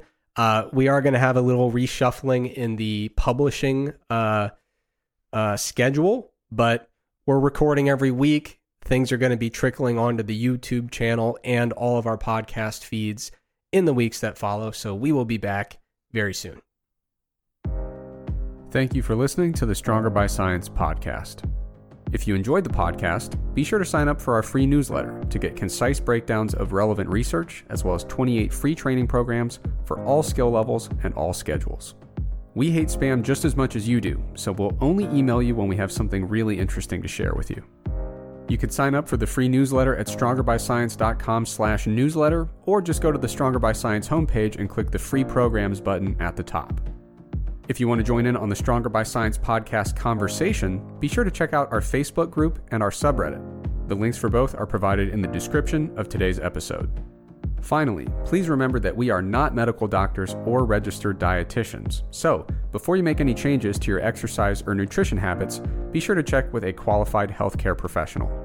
Once again, thank you for listening, and we will be back soon with another episode of the Stronger by Science podcast.